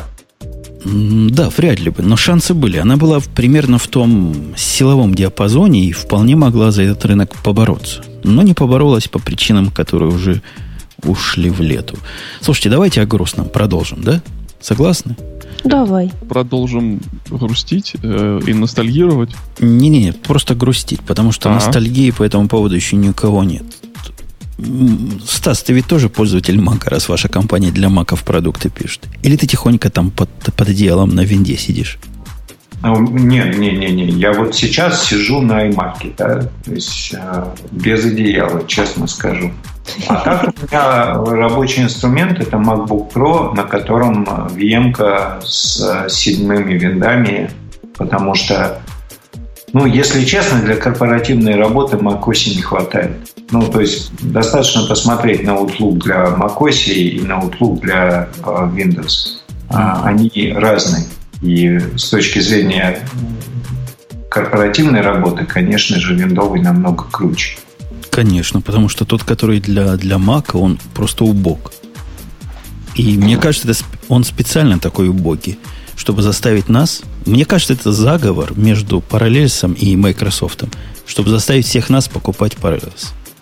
Абсолютно точно нет. Я просто как бы даже знаю людей, которые в офисе работали, и я им там несколько лет назад жаловался на то, что я не могу с э, веб-сайта купить версию для Mac офиса. Несколько лет назад оно ровно так и было. Это было невозможно сделать. Они пожимали плечами и говорили, что Mac для нас это, в общем-то, э, остатки фокуса. Он для нас не важен. Для нас самое главное это винда. Ну, это, по-моему, совершенно очевидный факт. И вот в жизни так. Новейший их блестящий офис 2011 для Мака представляет собой зрелище, которое, как говорит Бобук, отсутствующий сегодня, писали хищники для чужих. Ос, ос, особенно, особенно в мелочах раздражает. Как оно забывает сортировку, как оно теряет постоянно фокус в этих... Не говори про Ctrl-C, Ctrl-V, который то работает, то не работает. Кстати, да. Это, это страшно. Это, это, это самое важное. Это, это, это, это надо было сказать в самом начале. Это, это страшное дело, и они это делают специально. Я уверен. Не для параллельса, а для каких-то своих дел. Так вот, был, оказывается, у нас для, для маководов у нас проблема выбора. Вот многие говорят, что для мака, некоторые говорят, для мака нет программ, это фигня. Программы есть, но некоторых программ достойных действительно мало. Конкуренту Например, Mail, Mail да. App долго не было. Долго, но он появился. Ну и при том, что Mail App это тоже достаточно такое какое-то глюковатое приложение. Ты, ты, ты забери, забери слова взад. Ты, я, я, я не позволю. Я бы пользовался, я бы пользовался Mail, Mail App всегда. Если бы можно было один для работы Подключить держать. Exchange? А Exchange, во-первых, можно подключить? А можно. А, ты, во-первых, можно. запускать другую версию, чтобы она... Если мне можно было бы запускать две разных версии, да. между которыми я не путался, но Apple с высоты своего понимания запрещает нам такие вещи. И это можно делать при помощи только грязных хаков. В общем, для разделения рабочие и нерабочие я пользовался Sparrow. Кто-нибудь ну, пользовался в этой студии Sparrow, кроме меня? Я, я ставила для мобильного устройства но вот все равно не пошло, потому что почта на мобильном у них Вот нормально без, все. Без пуша. И... Нормально. Почта, почта отличная вообще на мобильном. Она, в ней нет пуша. Нет, пуша. я имею в виду почта, ну, mail, который... А, в смысле на десктопе, да? Да, нет. Mail для мобильного, Apple, который ну. вообще вшитый, он нормальный.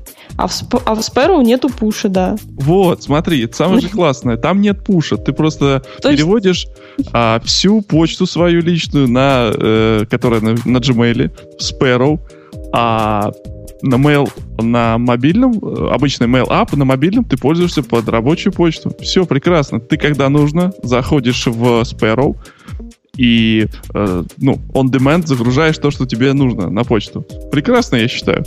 Я его как раз так, так собственно, и пользовал на мобильном.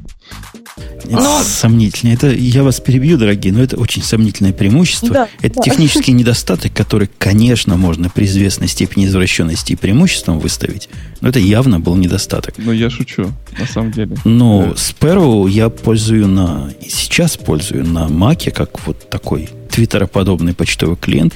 Стас, у тебя он есть вообще? Ты в курсе, о чем мы шепчем?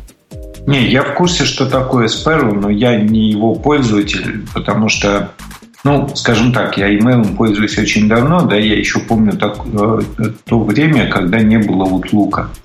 И я помню то время, когда... Зебат какой-нибудь? Не, Зебат им тоже еще не пахло. Была такая программа Еудора, да, от компании Qualcomm.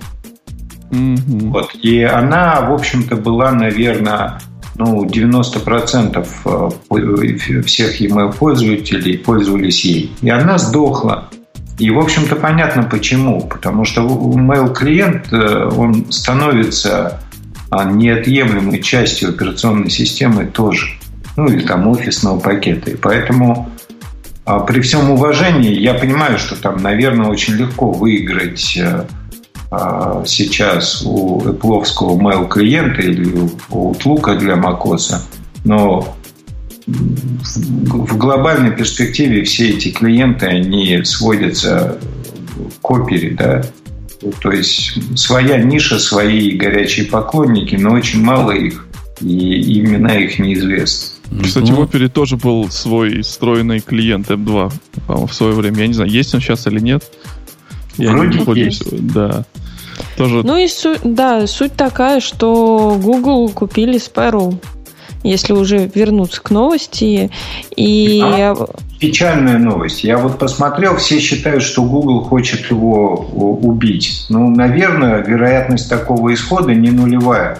Но вообще, если посмотреть, что у этих людей есть, да, то есть там а, mail-клиент для мобильных устройств, то э, непонятно, почему бы Google просто не взять их, не интегрировать, не сделать их э, клиентом для своих mail-сервисов и, и всех остальных сервисов. Мне кажется, они именно это и собираются ну, сделать да, для вот мобильных. я тоже согласна со Стасом. Мне, мне видится, что мобильный Google, который сегодня, ну, это действительно порождение странного разума. Он плохо работает, плохо выглядит, какой-то не ios при этом Sparrow, ну, чуть-чуть допилить, ну, пуш к нему прикрутите при помощи всех денег Гугла, и будет вам счастье. А вот что касается десктопного клиента, у него самые черные перспективы. У меня нет ни секунды сомнений, ни миллиграмма сомнения, что развития его не будет, и, может, даже его просто и закроют. Это прямой конкурент тому, того будущего, в которое нас Google вставляет. А именно будущее все из браузера – где, где Gmail и где подобные всякие аппликации, и где все такое облачное, а тут какой-то Sparrow, standalone clean, явно не в струю. Явно его надо убить. Ну, я бы не был так пессимистичен. А, да, наверное, у Гугла есть такого рода vision, да, а, но они же тоже не идиоты. Они же как бы делают какие-то вещи, что-то улучшают. Если люди продолжают пользоваться не совсем вебными клиентами, то Google вряд ли будет с этим бороться путем скупки всех невебных клиентов и их убийств. Во-первых, по счастью, у них не хватит денег, скорее всего, скупить всех в мире. Так больше, а больше, больше, больше и нет у кого покупать стоит, Стас. Ну, так появятся новые. Это же можно делать такой бизнес, да, то есть там э, написали клиент, а, запакижили его, продали Гуглу и заново пишем клиент и опять продаем Гуглу. Слушай, хорош, хорошая бизнес-модель, богатая идея. Я думаю, после убийства Sparrow, в чем я лично абсолютно не сомневаюсь, возникнет такая новая ниша. Сделать легкий клиент, который как Sparrow, только без Гугла теперь будет. А да. кто-нибудь пользуется вот этим Postbox, а, который, я, по-моему, он сделал на базе Thunderbird, да, мазиловского, только он вроде какой такой маковый. Не? Ну, я Thunderbird пользуюсь. Ну, иногда. Я пробовал этот Mailbox, он, он такой немножко платный, но ну, не, не, в, цене, не в цене дело. Платный. Дело даже не в цене, он какой-то для уж совсем суровых гиков. То есть почта с массой табов и с такой мудреной навигацией, и с такими разухабистыми... Мне что попроще. Вот с Sparrow мне подходил. Особенно, если бы можно было в нем сразу видеть папочки. То есть, если бы он был как Mail App, только Sparrow, я бы был бы совсем счастлив. Но... То есть тебе Плу надо было покупать. Мне а чем а не устраивает, Евгений? Всем устраивает. За исключением того, что у меня происходит иногда страшное, Стас. И я даже Apple писал, и они мне даже отвечали. Происходит то, что посылая личную почту, я ее иногда посылаю с рабочего аккаунта. Если я их смешиваю вместе, вот это самое страшное, что я себе могу представить. Понимаешь? И нет возможности сделать рекол? Ты про это? Так, рекол. Рекол, как рекол в, в, происходит? Приходит еще одно письмо, говорит, опаньки, автор передумал. Не-не, мне надо совершенно физическое разделение. Чтобы домашняя была вот здесь почта, а рабочая была здесь почта. Никак они не смешивались, и чтобы рабочая не ходила через домашнюю и наоборот. А, а человек же существо такое, забывающее. Время от времени забуду, не то пошлю. Так, так трудно ошибиться. Не То есть тому. Sparrow угу. он такой, а Mail он вот такой. И никаких confusions не возникает. А так я, я, я с тобой согласен, Стас. Mail App, по-моему, ну, близко к идеалу, а почтовая, почтовая а аппликация. у меня он падает все время и тормозит. Я не знаю, что я делаю не так. Я всего туда один аккаунт пыталась завести. И то гугловский, и, в общем, все плохо было. Ну, реально он у меня падает просто. То есть ты не, не, не это самое... Не грустишь, Я... потому что его купили, думаешь, что купили и купили и X-Store, неправильно? Ну, мы Lab не покупали, но то, что Sparrow, ну, блин, купили, купили, да. Потому что вот, блин, приходится, да, через браузер ходить, а то, что не через браузер лично, у меня в Thunderbird просто-напросто. Ну да, все, все будет в их понимании через браузер. Я долгое время сидел в Gmail через браузер или MailPlane, который тоже через браузер. Ну, как-то как-то Sparrow был приятен. Я кон- чисто конкретно грущу, потому что вот этот э, путь тушек, которые остаются после покупки Гуглом, он длин и предсказуем.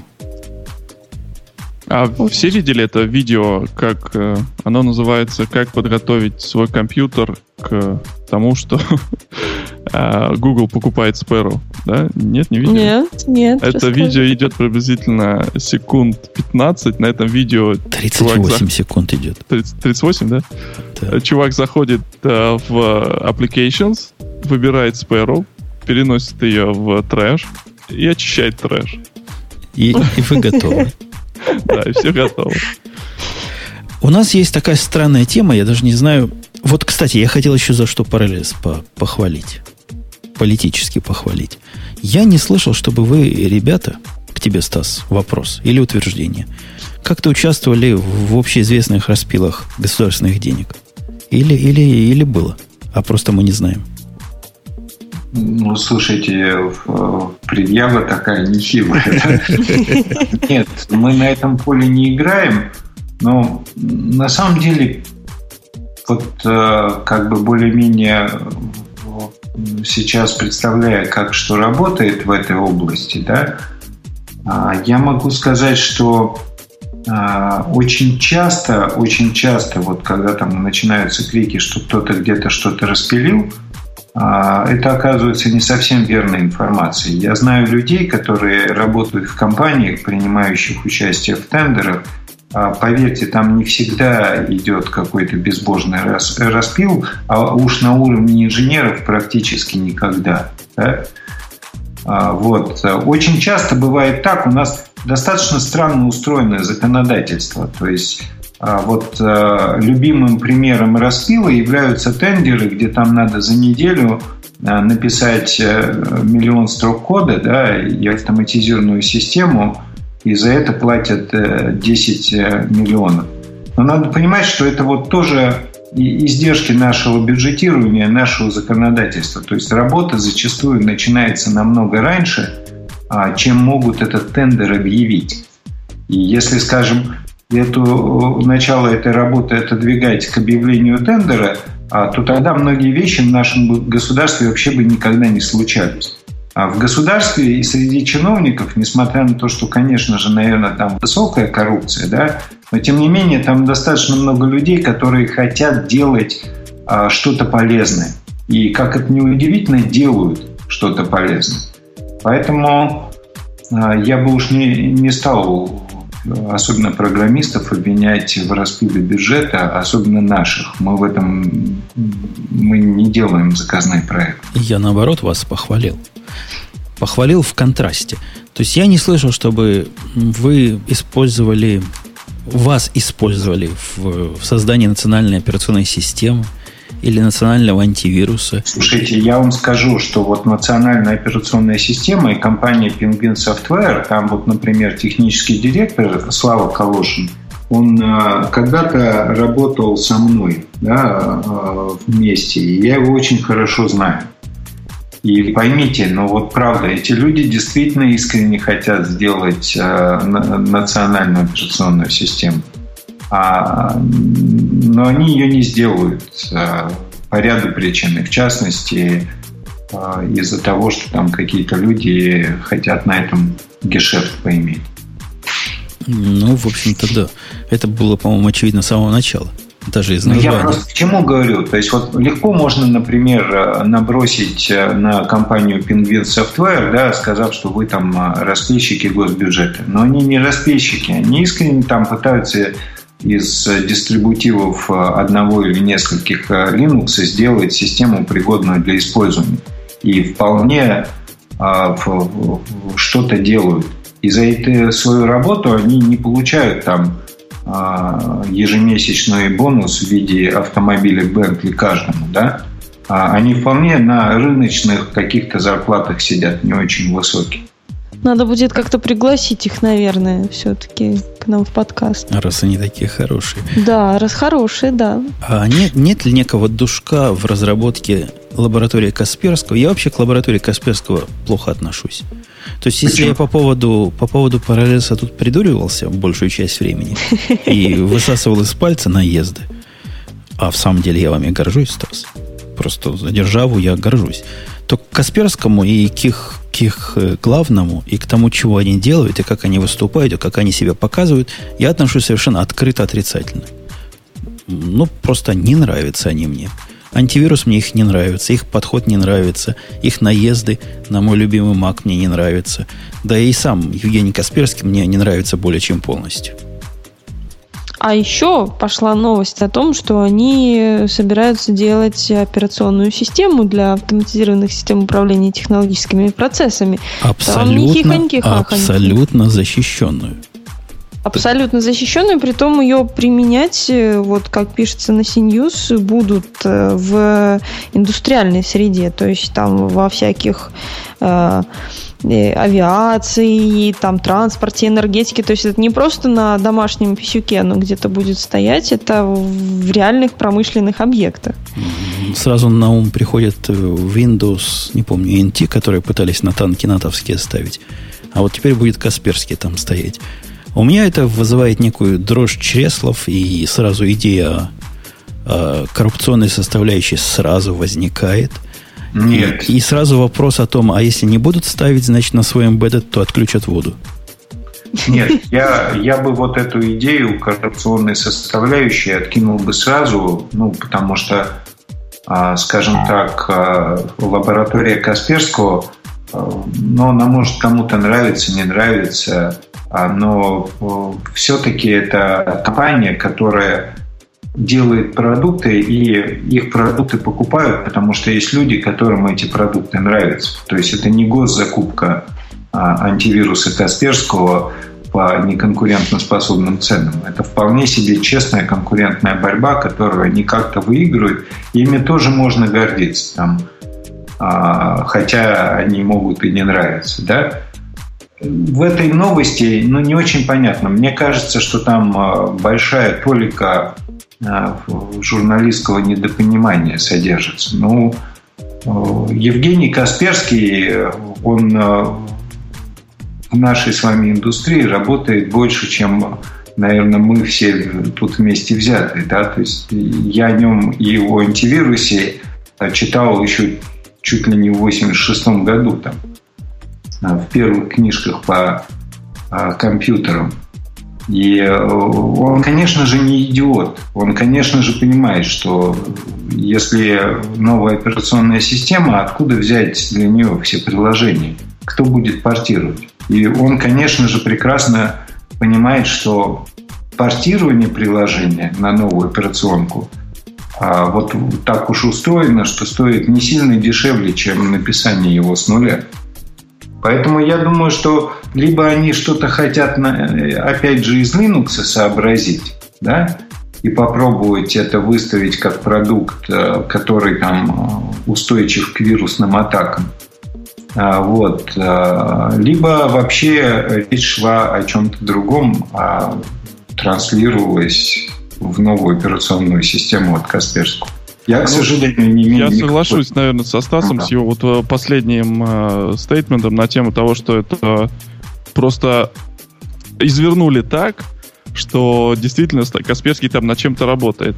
Да, э, по, по сути, как бы и инфоповодом к этой статье послужило две вакансии, которые обнаружили журналисты вот этого портала на сайте э, Headhunter. И что там всего лишь требовалось? Там требовалось знание и понимание, что такое SCADA, как работают а, протоколы промышленных а, там, контроллеров или промышленных сетей, да, Modbus, там, Profibus, по-моему. И, и все, по сути. Ну, и знание, собственно, там, QNX, например, для того, чтобы, ну, потому что многие в, в, в технологических процессах используют QNX систему реального времени, потому что там нужно именно э, там реальное время. И да, дальше, этом... дальше пошли... Да, давай, Марин. При этом каждая вакансия открывалась словами, что лаборатория Касперского в течение достаточно длительного времени разрабатывает новую безопасную операционную систему. То есть это, ну, не голословное. Фигня, все на, на самом деле фигня, и на самом деле все это добро. Не, ну тут мы можем только гадать, да, то есть э, если, скажем, э, пиар-служба лаборатории Касперского откомментирует эту новость, тогда будет понятно. А так можно гадать. Ну вы же поймите, лаборатория Касперского достаточно большая компания, а, в которой работает, я не помню, по-моему, две или две с половиной тысячи человек всего. А, в такой компании там HR-вакансию публикует один человек, придумывает другой, пишет третий. Там э, что угодно могло бы быть. Конечно, конечно. Но кроме того, ну, на HR сайтах а, вакансии публиковать несложно. Может быть, это вообще чей-то злой розыгрыш. Я, я не смотрел эти вакансии, там, не знаю, насколько их можно там привязать к лаборатории Касперского. Ну, просто... А может, действительно работают. Это же тоже у всех у нас есть как бы а, детские мечты. Да? Может, у него есть такая детская мечта, может, он решил выпустить. Ну, ту, сам, а, ту самую помните, помните, вот это была новость о том вирусе, который проникал в операционные системы ядерных реакторов и должен был вызывать э, ну, какие-то разрушительные реакции. Это был Может... правильный вирус. Он был правильными вирусописателями написан и работал только против плохих парней. Так что ты его не трожь. Не, ну, а, они решили э, продвигать какое-то решение, которое позволяет использовать э, антивирусы какие-то внутри промышленных систем, таких как QNX или какой-нибудь там Windows CE, или, не знаю, там э, какие-то реалтаймовые Linux с реалтаймовым ядром и так далее.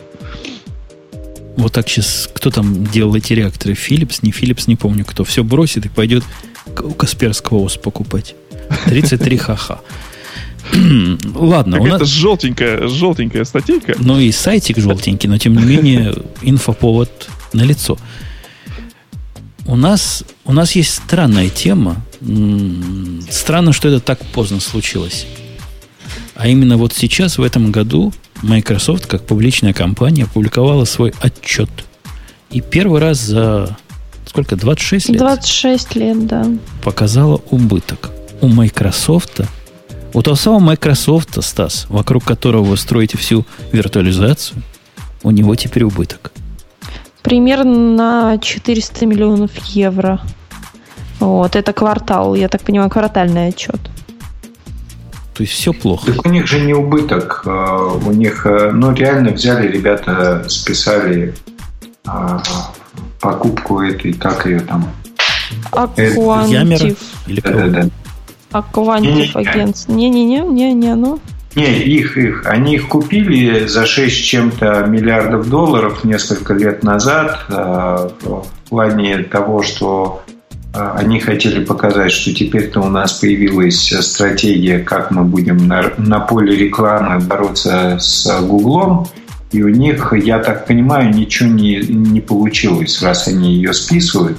И, то есть это чисто техническая такая вещь. Ну, то есть это как раз уже вот, э, скажем так, убыток они называют это убытком только потому, что так устроен американский бухгалтерский учет. Да, вот они купили за 6 э, миллиардов долларов там 3 года назад, условно говоря.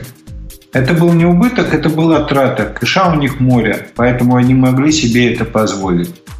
Там три года что-то пытались сделать. Три года оно, как 6 миллиардов, у них висело как ассет, да, как некая такая вещь, которую можно кому-то продать. Но ничего не получилось. Они решили списать. Поэтому в этом квартале они говорят, что мы вот списываем. Но реально они деньги-то уже давно потратили, да? И э, прибыль у них, как в этом квартале, в общем-то, даже если я помню правильно, там на 3 или 4 процента выше, чем а, в аналогичном квартале прошлого года. То есть это просто результат технического списания неудачной покупки. Ну и даже если проводить какой-то э, рукотворный и партизанский технический анализ их ценной бумаги, которая MSFT на NASDAQ продается успешно, так оно такие продается успешно. И колеблется вместе с линией партии, то есть вместе с самим индексом, хотя тут скорее на, наоборот зависимость. Индекс колеблется вместе с Microsoft, похоже. Ничего там трагичного не происходит, никаких провалов, ну, как у некоторых компаний, не будем их поминать тут в суе, бывало, тут нет. На вид все в порядке. На вид вполне здоровый график, и ничего страшного я бы Microsoft не, не предвещал. Плюс они говорят, что у них э, до сих пор стабильно продаются э, компьютеры с актуальной версией операционки, даже если вот анонсируется выход новой версии. То есть, ну, обычно идет спад, э, люди не хотят покупать, да, что-то старое, когда вот-вот проанонсируют новое. У них, ну, по данным аналитиков, вот стабильно все продается, и даже спада нет. Четверть мира сидит на операционной системе прошлого века у них, да? Да, Совершенно верно. Замечательно. Так, а что ты в 95-ю винду не помнишь, а потом 98-ю как... Ну, XP, XP это этого века XP система? еще потом. Нет, это, по-моему, про... Не знаю. XP этого века, да, это уже 2000-е годы. При, прелестно. Прелестно. Ну, в общем, инфоповод есть можно за Microsoft погрустить, что у них технически такой убыток показался. Но я бы не особо стал грустить. Они, Они еще всех нас с вами переживут. Они не, ну у них инерция огромная. То есть у них реально что-то происходит. Да? То есть э, вот если поговорить с людьми, которые работают или там недавно ушли из Microsoft, или поговорить там с людьми, которые знают каких-то внутренних майкрософтовских людей, все говорят, что с Microsoft происходит что-то не то. То есть это вот уже не та компания, которая там а, как мощная машина, могла выдавать инновации на гора.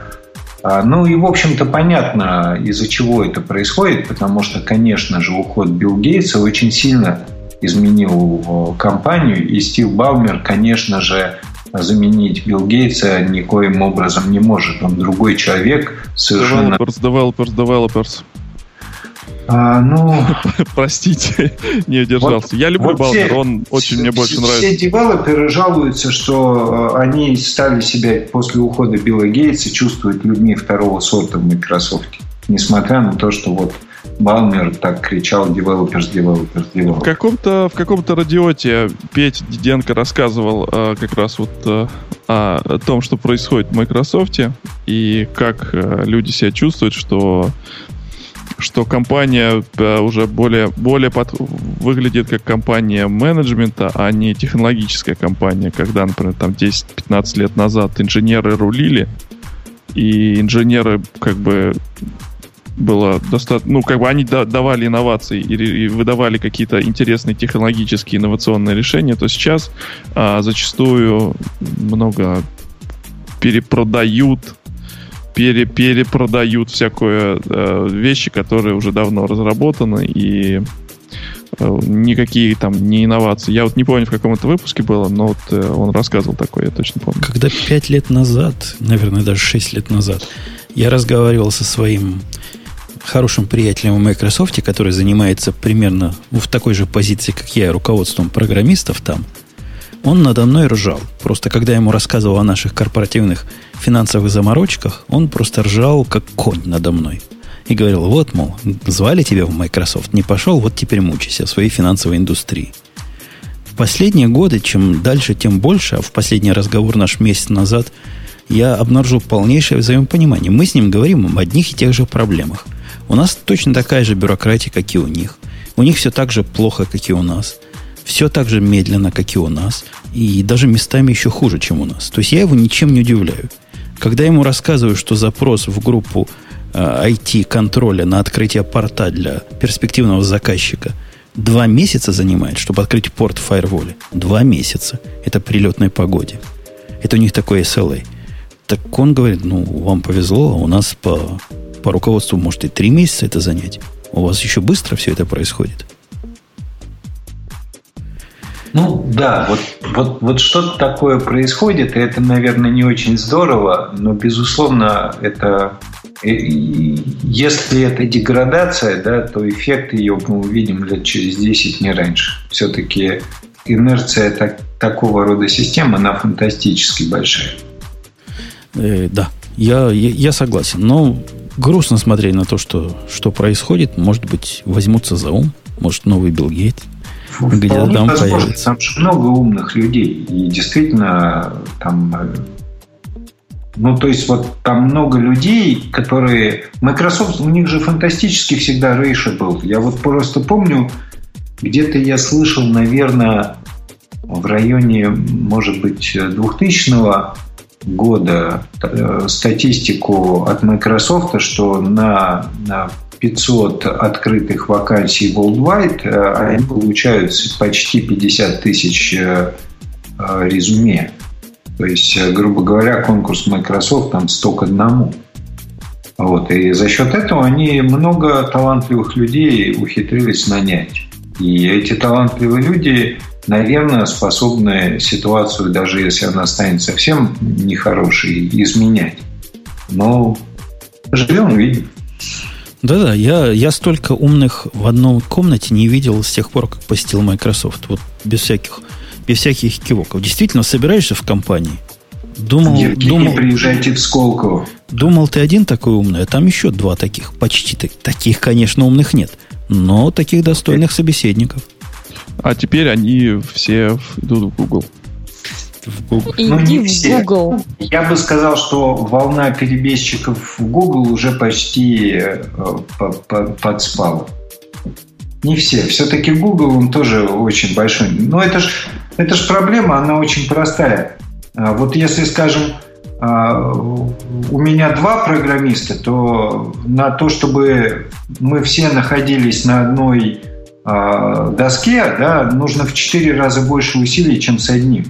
Потому что нужно поговорить с одним, нужно поговорить со вторым.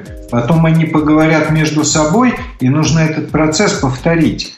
Поскольку там э, люди даже когда кивают головой, говорят, да, я все понял, на самом деле с первого раза э, практически никто, включая там меня, не понимает, что имеет в виду собеседник. И, а в Microsoft и в Google там же десятки и сотни тысяч человек. И понятно, что э, управлять такой компанией, чтобы она э, представляла из себя эффективное сконцентрированное войско, а не цыганский табор, ну, очень тяжело. Несомненно. А у меня к тебе вопрос. И вообще к гостям вопрос, потому что Марусина отношение я к этому знаю. Вы, Давай. вы что давай-то, когда я твое отношение знаю? Виктор, Виктор и Стас, как вы к Google Plus относитесь? Любите ли его так же нежно, как люблю я, я? Я к нему очень отношусь положительно. Мне все нравится. Наша аудитория моего подкаста.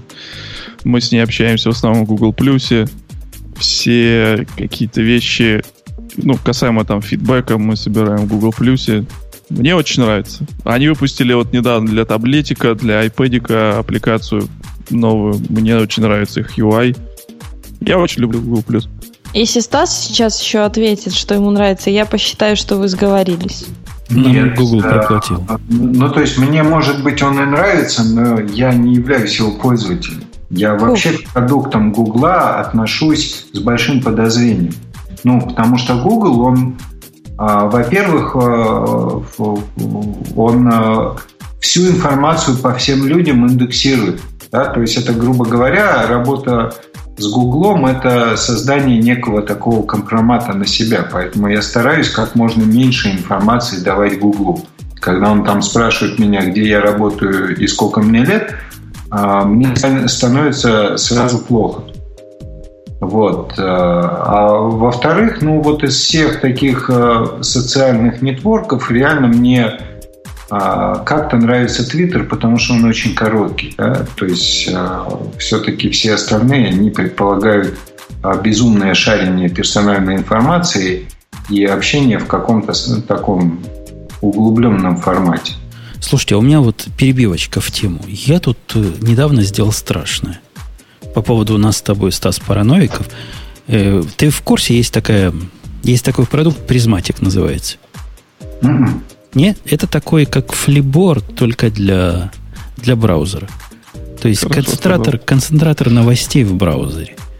И вот приходит мне письмо на днях от, э, по-моему, Дженна или Джана ее зовут. Известная тетка в э, Prismatic е.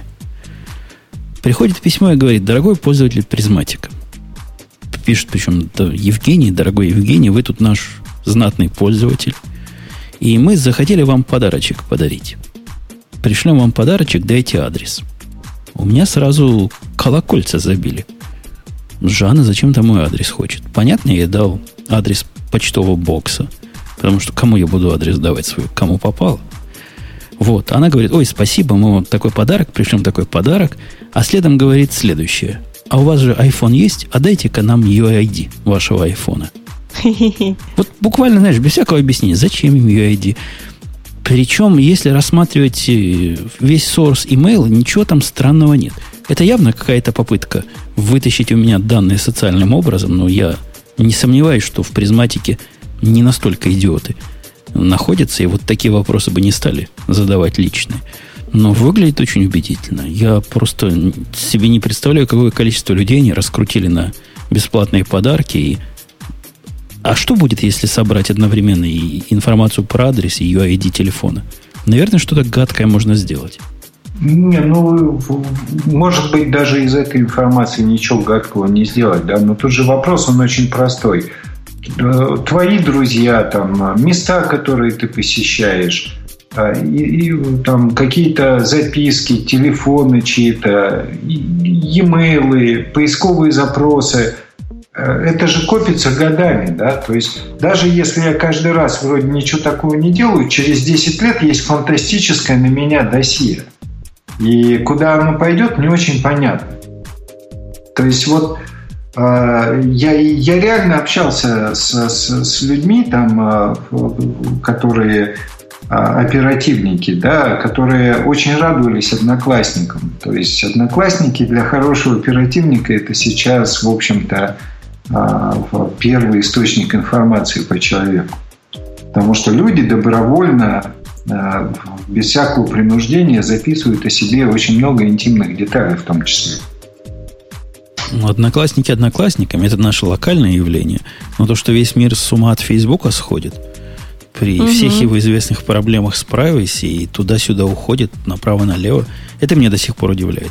Нет, и... ну это же как палка о двух концах, да, то есть человек социальное животное, все, что мы делаем, это, в общем-то, наши знакомства, наши контакты с другими людьми, поэтому, конечно же, все в Facebook и подобные сети прыгают с головой, потому что это резко расширяет возможность социальных контактов. Но с другой стороны, оператор, который это ранит, он получает безумное количество вот, и очень конфиденциальной информации. И как он ей воспользуется, ну, мы, конечно, все верим, и я искренне верю, что ни Facebook, ни Google а, не будут там а, в, в конечном итоге а, какими-то спецслужбами нового вида, да, но, тем не менее, она у них есть. И что они с ней будут делать, это вне нашего контроля. И вот меня напрягает, поэтому я стараюсь минимально участвовать. Ну, может, я просто старый уже очень. Или параноик. Или параноик. Ага. Или я параноик. не настоящий параноик. Я, Жень, я знаю... при, все, при всем при этом ты каждую неделю или там каждые две недели записываешь подкаст про Путуна, да, про свою жизнь и рассказываешь все время про какую-то финансовую компанию, в которой ты работаешь, э, при всей твоей паранойи. Но с другой стороны, вон э, Sparrow как раз и использовался для того, чтобы личную жизнь отгородить от этой. Да. Это, это палка о трех концах. Действительно, контакты социальные требуют вовлеченности и раскрытия информации, но наш параноидальный вот этот ядро, которое у меня не меньше, чем у Стаса, против этого всего кричит. В этом смысле мне Google как-то понятнее, потому что я себе больше представляю, чего ж я ему про себя рассказал. Возможно, это иллюзии, возможно, я основываюсь на ложных посылках и на, опять же, на отчетах, которые Google время от времени присылает, чего он про меня знает. А теперь он такое умеет присылать. Но, тем не менее, мы пытаемся поговорить о том, что Google вот тот самый, который как Facebook, только другой – он открывает свой API для большего количества компаний, и вот об этом они гордо и грозно заявили. То есть то, что в Твиттере открыто для всех более-менее было, ну, мы знаем с Твиттером там проблемы. Они открыли, теперь пытаются подзакрывать. Угу. У Гугла Плюс было, API был открыт, по-моему, довольно давно открыт для чтения. Но вот полноценный API, чтобы можно было туда постить, они открывают только избранным. Избранным партнерам. Ну, не знаю, что-то, ну, вот у меня нет желания его юзать. Так может потому и нет, что они не открыли кому надо. Открыли бы производителю какого-нибудь э, Sparrow-like клиента или там Twitter-like клиента, и было бы у тебя все хорошо. Хотя я, я их проблемы понимаю. Мне кажется, вот эта их идея фикс о том, что браузер это новая операционная система, плохо, плохо с этим совмещается. Зачем открывать кому-то свои API, если вот эти кто-то злобные напишут прекрасный десктопный клиент, и никто не будет больше пользоваться не новой операционной браузер, системой. Да. Никто не будет Причем они еще же гады и рекламу отрежут, там, и всякое, всякое лишнее, всякую социальщину сбоку уберут, которая, видимо, Гуглу нужна, а нормальному пользователю сто лет не сдалась. Я не знаю, почему ты считаешь, что Google Plus это такая какая-то офигенно популярная штука. Вот что-то я ее не могу понять вообще. Ну, вот мы задали вопрос. Я дал сообщение в Твиттере и в Google Plus о том, что к нам придет гость из Parallels. Если в Твиттере я получил N реакций, из них э, число адекватных реакций N делить на 10, то в Google я получил этих реакций N умножить на 10 и адекватных вот это самое m, деленное на 2. Но ты же в Твиттере дал ссылку на Google+. Да какая разница? Ну, как большая разница. Этот, ну этот, да, этот, это, опыт, удобно. Этот опыт такой же, когда и наоборот.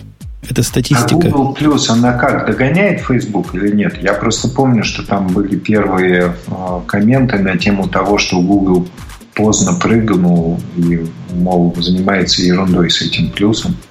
Так они как-то что-то совершенно разными даже кажутся. Может, может они там по количеству что-то и догоняют, но но вот да нет, качеству... они, они не, не догоняют, и качество у них совсем другое. Они разные системы. Google Plus это Facebook для тех, кто Facebook не потянул. Вот как я. Для меня Facebook слишком сложная система. И я... А я согласен, между прочим. То есть я вот а, до сих пор многие вещи, простейшие вещи найти не могу там.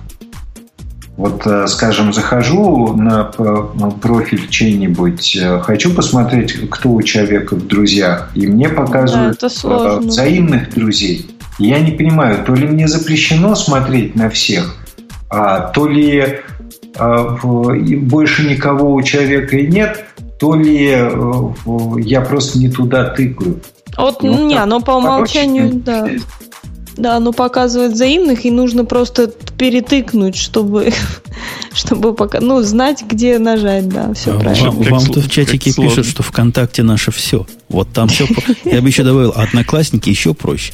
Там моя жена с тещей просто всегда сидят и разобрались с полпинка. Одноклассники меня испугали тем, что они убрали кнопку «Удалить свой профиль». Вот у них была кнопка а, «Удалить свой профиль», а в некий момент я захожу к ним на сайт, и ее нет. Я начал гуглить, тут же нашел, что одноклассники убрали эту кнопку, и тут же нашел, а, что скрипта для убивания профиля они еще не убрали, и он лежит по такому-то адресу. Но я скопировал адрес и попросил его исполнить. А я успел удалить своих пользователей, своего пользователя, когда у них по смс это делалось. То есть за деньги можно было удалить про себя все. Обдираловка. Ну, короче, такое... я, насколько я понял, эта новость, она говорит о том, что они какую-то приватную все-таки еще. Это, не, это не, не полностью открытие API для постинга, а именно они где-то сейчас соберут этих пользователей э, каких-то. Не-не-не, там же понятно. Они сначала сделали какое-то малое количество компаний, сейчас объявили, что еще там несколько сотен добавят, а потом откроют. Они, судя по всему, просто бета-тестируют этот API. Ну, да, я просто что-то тут смотрю этот э, API reference, и я не могу найти про постинг ничего. Везде только get или list. То есть... А это потому что, потому что не всем открыт. Ну да, я понял теперь. Теперь я понял, в чем, собственно, идея. Нет, ну палка действительно о трех концах. Если посмотреть на то, что Flipboard сделал, какую прелесть Flipboard сделал с Google Плюсом, и как сразу за этим вышел их собственный клиент, который тебе, вот. Виктор, почему-то да. нравится, а мне кажется убогим более чем полностью по сравнению с Flipboard, так я могу понять их проблемы.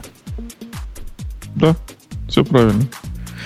Вот. вот. Вот такая тема. Погрустили мы за Google, и наше время подходит к темам пользователя. Марусенька, у нас есть темы пользователей, не связанные с параллельсом. У нас есть темы пользователей о том, что... Ну, я не буду озвучивать те, которые мы уже рассказали. Но вот, например, Mozilla, WordPress и EFF образовали Лигу защиты интернета. Как вам? То есть они... А, Самих себя, что ли? да, судя по всему. Они э, якобы будут отстаивать гражданские свободы. Вот. Э, и среди одной из целей названа помощь пользователям интернета, организациям и компаниям в отстаивании своих прав. Вот, собственно, то есть, если кого-то обижают, они вот будут им отстаивать право. То есть то, что блогер заблокирован решением суда Кабардино-Балкарии, я теперь могу написать не только в ООН, но еще и Mozilla. Да, в Лигу защиты, это Интернет Defense League. А то я отписал бестолочь в Лигу защиты сексуальных меньшинств, а оказывается, вон куда надо. А, Не я туда, понял. Слушай, Астас, а вы отметились в противодействии вместе с Яндексом, с Википедией? Вы там выступили? Сопа Пипа или вот это Против вот то, русской сопы. было? А. Против русской Против сопы. чего? Против русской сопы выступили? А, это вот... Нет, мы не выступили, нас особо э, не спрашивали, но вот когда спрашивали, мы говорили, что какой-то странный закон, да, а, непонятно, как они его будут применять, как его можно вообще инфорсить и что это значит. Но мое личное отношение, оно, конечно, крайне отрицательное. Но, с другой стороны, я также читал а, Ашману на эту тему.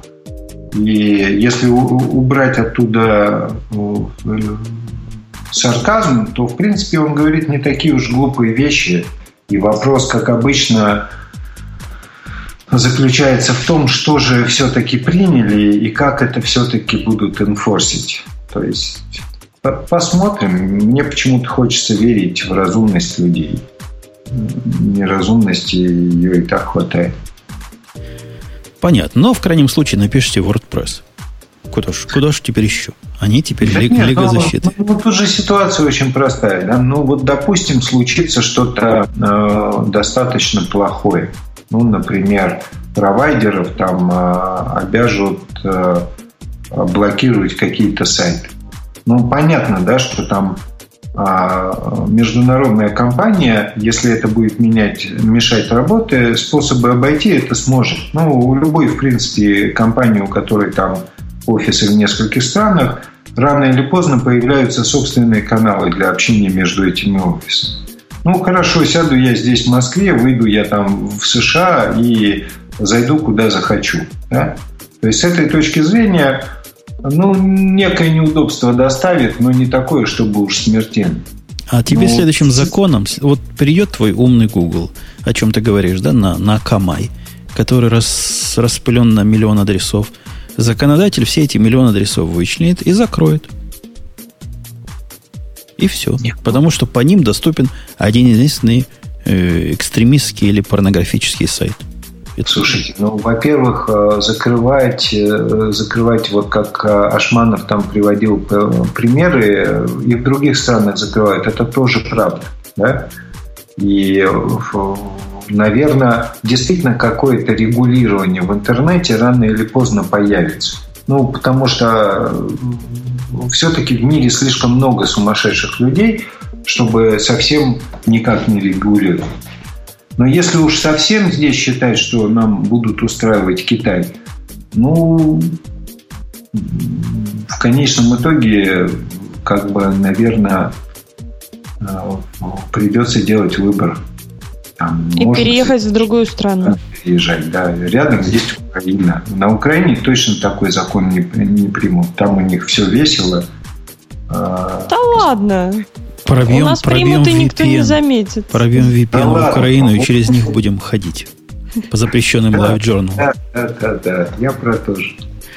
Замечательно. Маруся, хороший бизнес. Это была, да, Готовься. это была новость от Владимира Хоменко, но как бизнес? Не знаю. Мне кажется, здесь настолько всем все равно, что ну, в Украине, что да, может, лет через 15 что-то там будут принимать такие законы. Сейчас это никому не выгодно, мне так кажется. Вот. Потом у нас есть новость еще от Дмитрия Табакерова о том, что кнопка Save в программах – это баг. На примере офиса 2013, и, ну, как я понимаю, это просто вот из презентации офиса, которую мы, кстати, так и не осветили. Думаю, надо это будет когда-нибудь сделать. О том, что мол, офис и так все сам сделает, не нужна уже эта дурацкая иконка сейф, потому что он и так все сохраняет. Вот. Ну, я, я не понимаю, почему только офис и с чего вот. Я небольшой любитель Microsoft, но за что их пинать? Сейф можно делать и в OS X а 7. Можно я сейчас вообще сейчас скажу, может быть, страшное? Извини, Жень, что перебил. Я просто вот...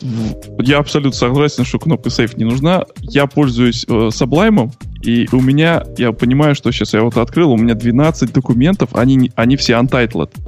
То есть я туда его загружаю, запускаю этот Sublime туда, что-то записываю. Я эти документы не сохраняю и спокойно закрываю этот Sublime. И он мне их потом просто-напросто открывает, и я продолжаю работать с этим документом, с тем же самым а состоянием. Да, да нет, я вот просто не сохраняю их. Я поработал в этом документе, нет, я ну, потом... Блин. Ты нет, ну, сравнил ну, Sublime с Word. Нет, я просто тебе говорю, такая же, такая же... А, ну нет, Word просто сожрет нахрен всю, всю, всю, всю память, ну, если я буду держать 12 открытых документов в Word, да.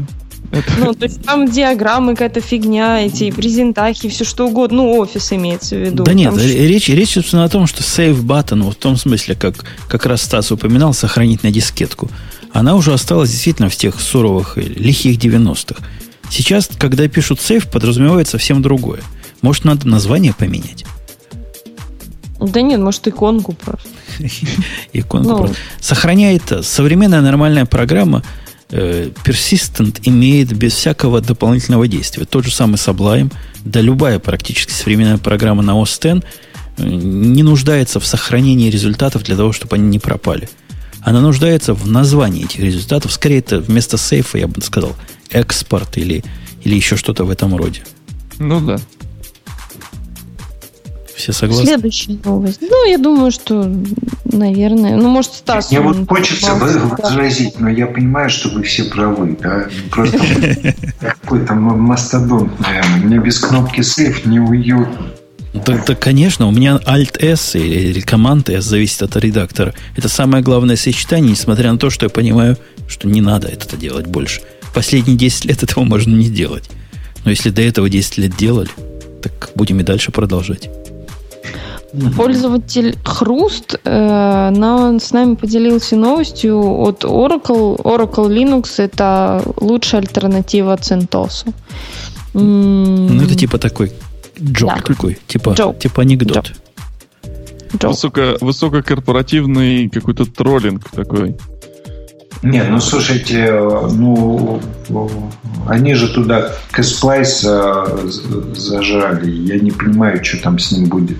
Это, конечно, обидно. Ksplice это возможность делать э, апдейты к Linux, к ядру Linux. Да? Вот, угу. скажем, нашли какие-то хакеры баг в ядре Linux и э, exploit ят э, все веб-сайты мира. А Ksplice это технология, которая позволяет сделать апдейт к ядру, не перегружая ядро. И вот Oracle его приобрел и вогнал в этот свой дистрибутив, и они вроде существующих а, customer ов Ksplice а поддерживают, но новых не подписывают и требуют, чтобы новые именно Oracle Linux покупали. Вроде так, насколько я знаю. Да тут, тут они вообще говорят о том, что стоит не сам Linux денег, а стоит именно поддержка. А если вы хотите просто софтвер, э, оно на 100% бесплатно. То есть это прям как раз вот на вот в этой ссылочке, которую... Они же не могут по-другому. Но там смысл, он очень простой. Да? То есть, во-первых, ядро полностью GPL. Его нельзя там закрыть и нельзя за него брать деньги. Во-вторых, большинство софта на Linux ну вот то, что там входит э, в user space, там, наверное, 90% только GPL. Ну, или в крайнем случае GPL слэш BSD, да, там двойная лицензия. Вот. А с Casplice там ситуация какая? Что там можно сделать? Он open source, да, безусловно. Но вот вышел баг, да, какие-то кернельные инженеры должны сделать патч, протестировать этот патч, а потом этот патч отправить. И здесь я могу, несмотря на то, что я полностью open source, могу сделать разграничение. Вот если, скажем, Виктор у меня покупает подписку, а я ему посылаю а, свежий патч, у него а, дырка закрывается. А Евгений не покупает, я ему не посылаю, несмотря на то, что у меня все open source. Это нам рассказал про модель, как Архел работает. Да, примерно так же Архел работает, но вот, судя по всему, Oracle э, пытается что-то такое же сотворить. Причем сравнивая себя с третьей производной от Архела. В общем, забавная такая троллеобразующая статья. Я не знаю. По-моему, к Oracle очень плохо относится в мире гиков, недобитых и немытых. Им, я думаю, никогда не забудут то, что они сделали с Хадсоном. И теперь их потуги на то, чтобы стать лучшим другом open source и давать такой же, как CentOS. им забудут, что ли, то, что они делают? Вот это, это вообще? В общем, есть за что их не любить. И их надежда на то, что вот сейчас их всех полюбят, за, потому что у них вместе с Архейлом патчи выходят, кажется смехотворными совершенно полностью. Нет, нет, это безусловно. Но вот э, жалко, что они сажали такую неплохую команду, которая делала Castplace. Это хорошая технология. Да. Есть у нас, Маруся, еще что-нибудь хорошенького? Или, или все? Ну, есть сложненько, но мы можем это оставить. Тут есть хорошая тема, но она, наверное, пойдет лучше в гиковский выпуск. Ну, да, о, том, да. о том, что Jigsaw таки не входит э, в GTK 8. О чем все начинают плакать и много, много вышло статей да, на эту тему. Но я думаю, что это отдельная тема для разговоров. Э, Согласен. Через, через выпуск как раз по этому поводу поговорим с цифрами в зубах и, и со слезами в глазах. На этом, я думаю, сегодняшний выпуск можно подводить к итогу. Я напомню, что у нас был дорогой гость Стас Протасов. У нас тут сказано глава разработки Parallels, и почему-то ваш, ваша пиар-девушка все время утверждает, что ты как она говорит, соучредитель, соучредитель. или соучредитель Parallels. Но нам а то, что сооснователь. Сооснователь. Это Не, это правда, но в, в рамках нашего шоу нам важнее, что ты глава разработки. Это как-то да. как-то как-то солиднее. Солиднее. Окей, да. Спасибо, что пришел к нам, и ты просто не, не прогнулся под нашими искусственно усиленными а наоборот удар, ударами. Наоборот, нас всех разогнул. Я после, после нашего шоу попробую даже написать ticket в ваш support, чтобы помогли мне перенести какую-нибудь виртуальную машину. И таки дам Parallels седьмому шанс, несмотря на то, что он с меня опять захотел денег. Жень, пришли мне этот ticket, потому что frontline, он может... Я просто сразу скажу, суппорт – это проблема у всех компаний. Да? Frontline, он может начать общение с, э, с увлекательной просьбой, скажем, чего-нибудь переставить. Have you tried to turn it off and on again? Установите нового юзера в вашем Остен. Это меня как-то Fusion такой попросил, и в нем запустите все. Сейчас, все брошу это сделаю. Э, да, был из гостей еще у нас Виктор, который второй раз, не подряд, но второй раз, что почти уже система. Э, и... Третий раз. Даже третий, да. Нет, я подряд. Я, уже, я подряд, уже... подряд имею в виду. А?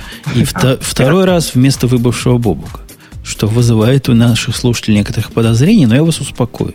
Не ведитесь на поводу э, кликуш. Бобук есть, был и будет, и придет, как только сможет. Он сейчас черти где, в каком-то каком-то городе странном. Да? То ли Екатеринбург, О, почти, за, почти за Уралом, да-да-да. И интернета да. там нет, как известно поэтому не смог присоединиться. Была Маруся, которая вернулась из отпуска, теперь полна сил. Да. И, и будет с нами теперь, будет быть всегда. Всегда еще был незаменимый просто Умпутун, который вот э, все это дело ведет, записывает и вообще самый главный здесь. Вот. Все. Всем спасибо, все свободны. Встретимся на следующей неделе. Стас, еще раз большое человеческое спасибо за участие. Вам Всем тоже пока. спасибо, ребят. Пока. пока. Пока. Кат. Фух.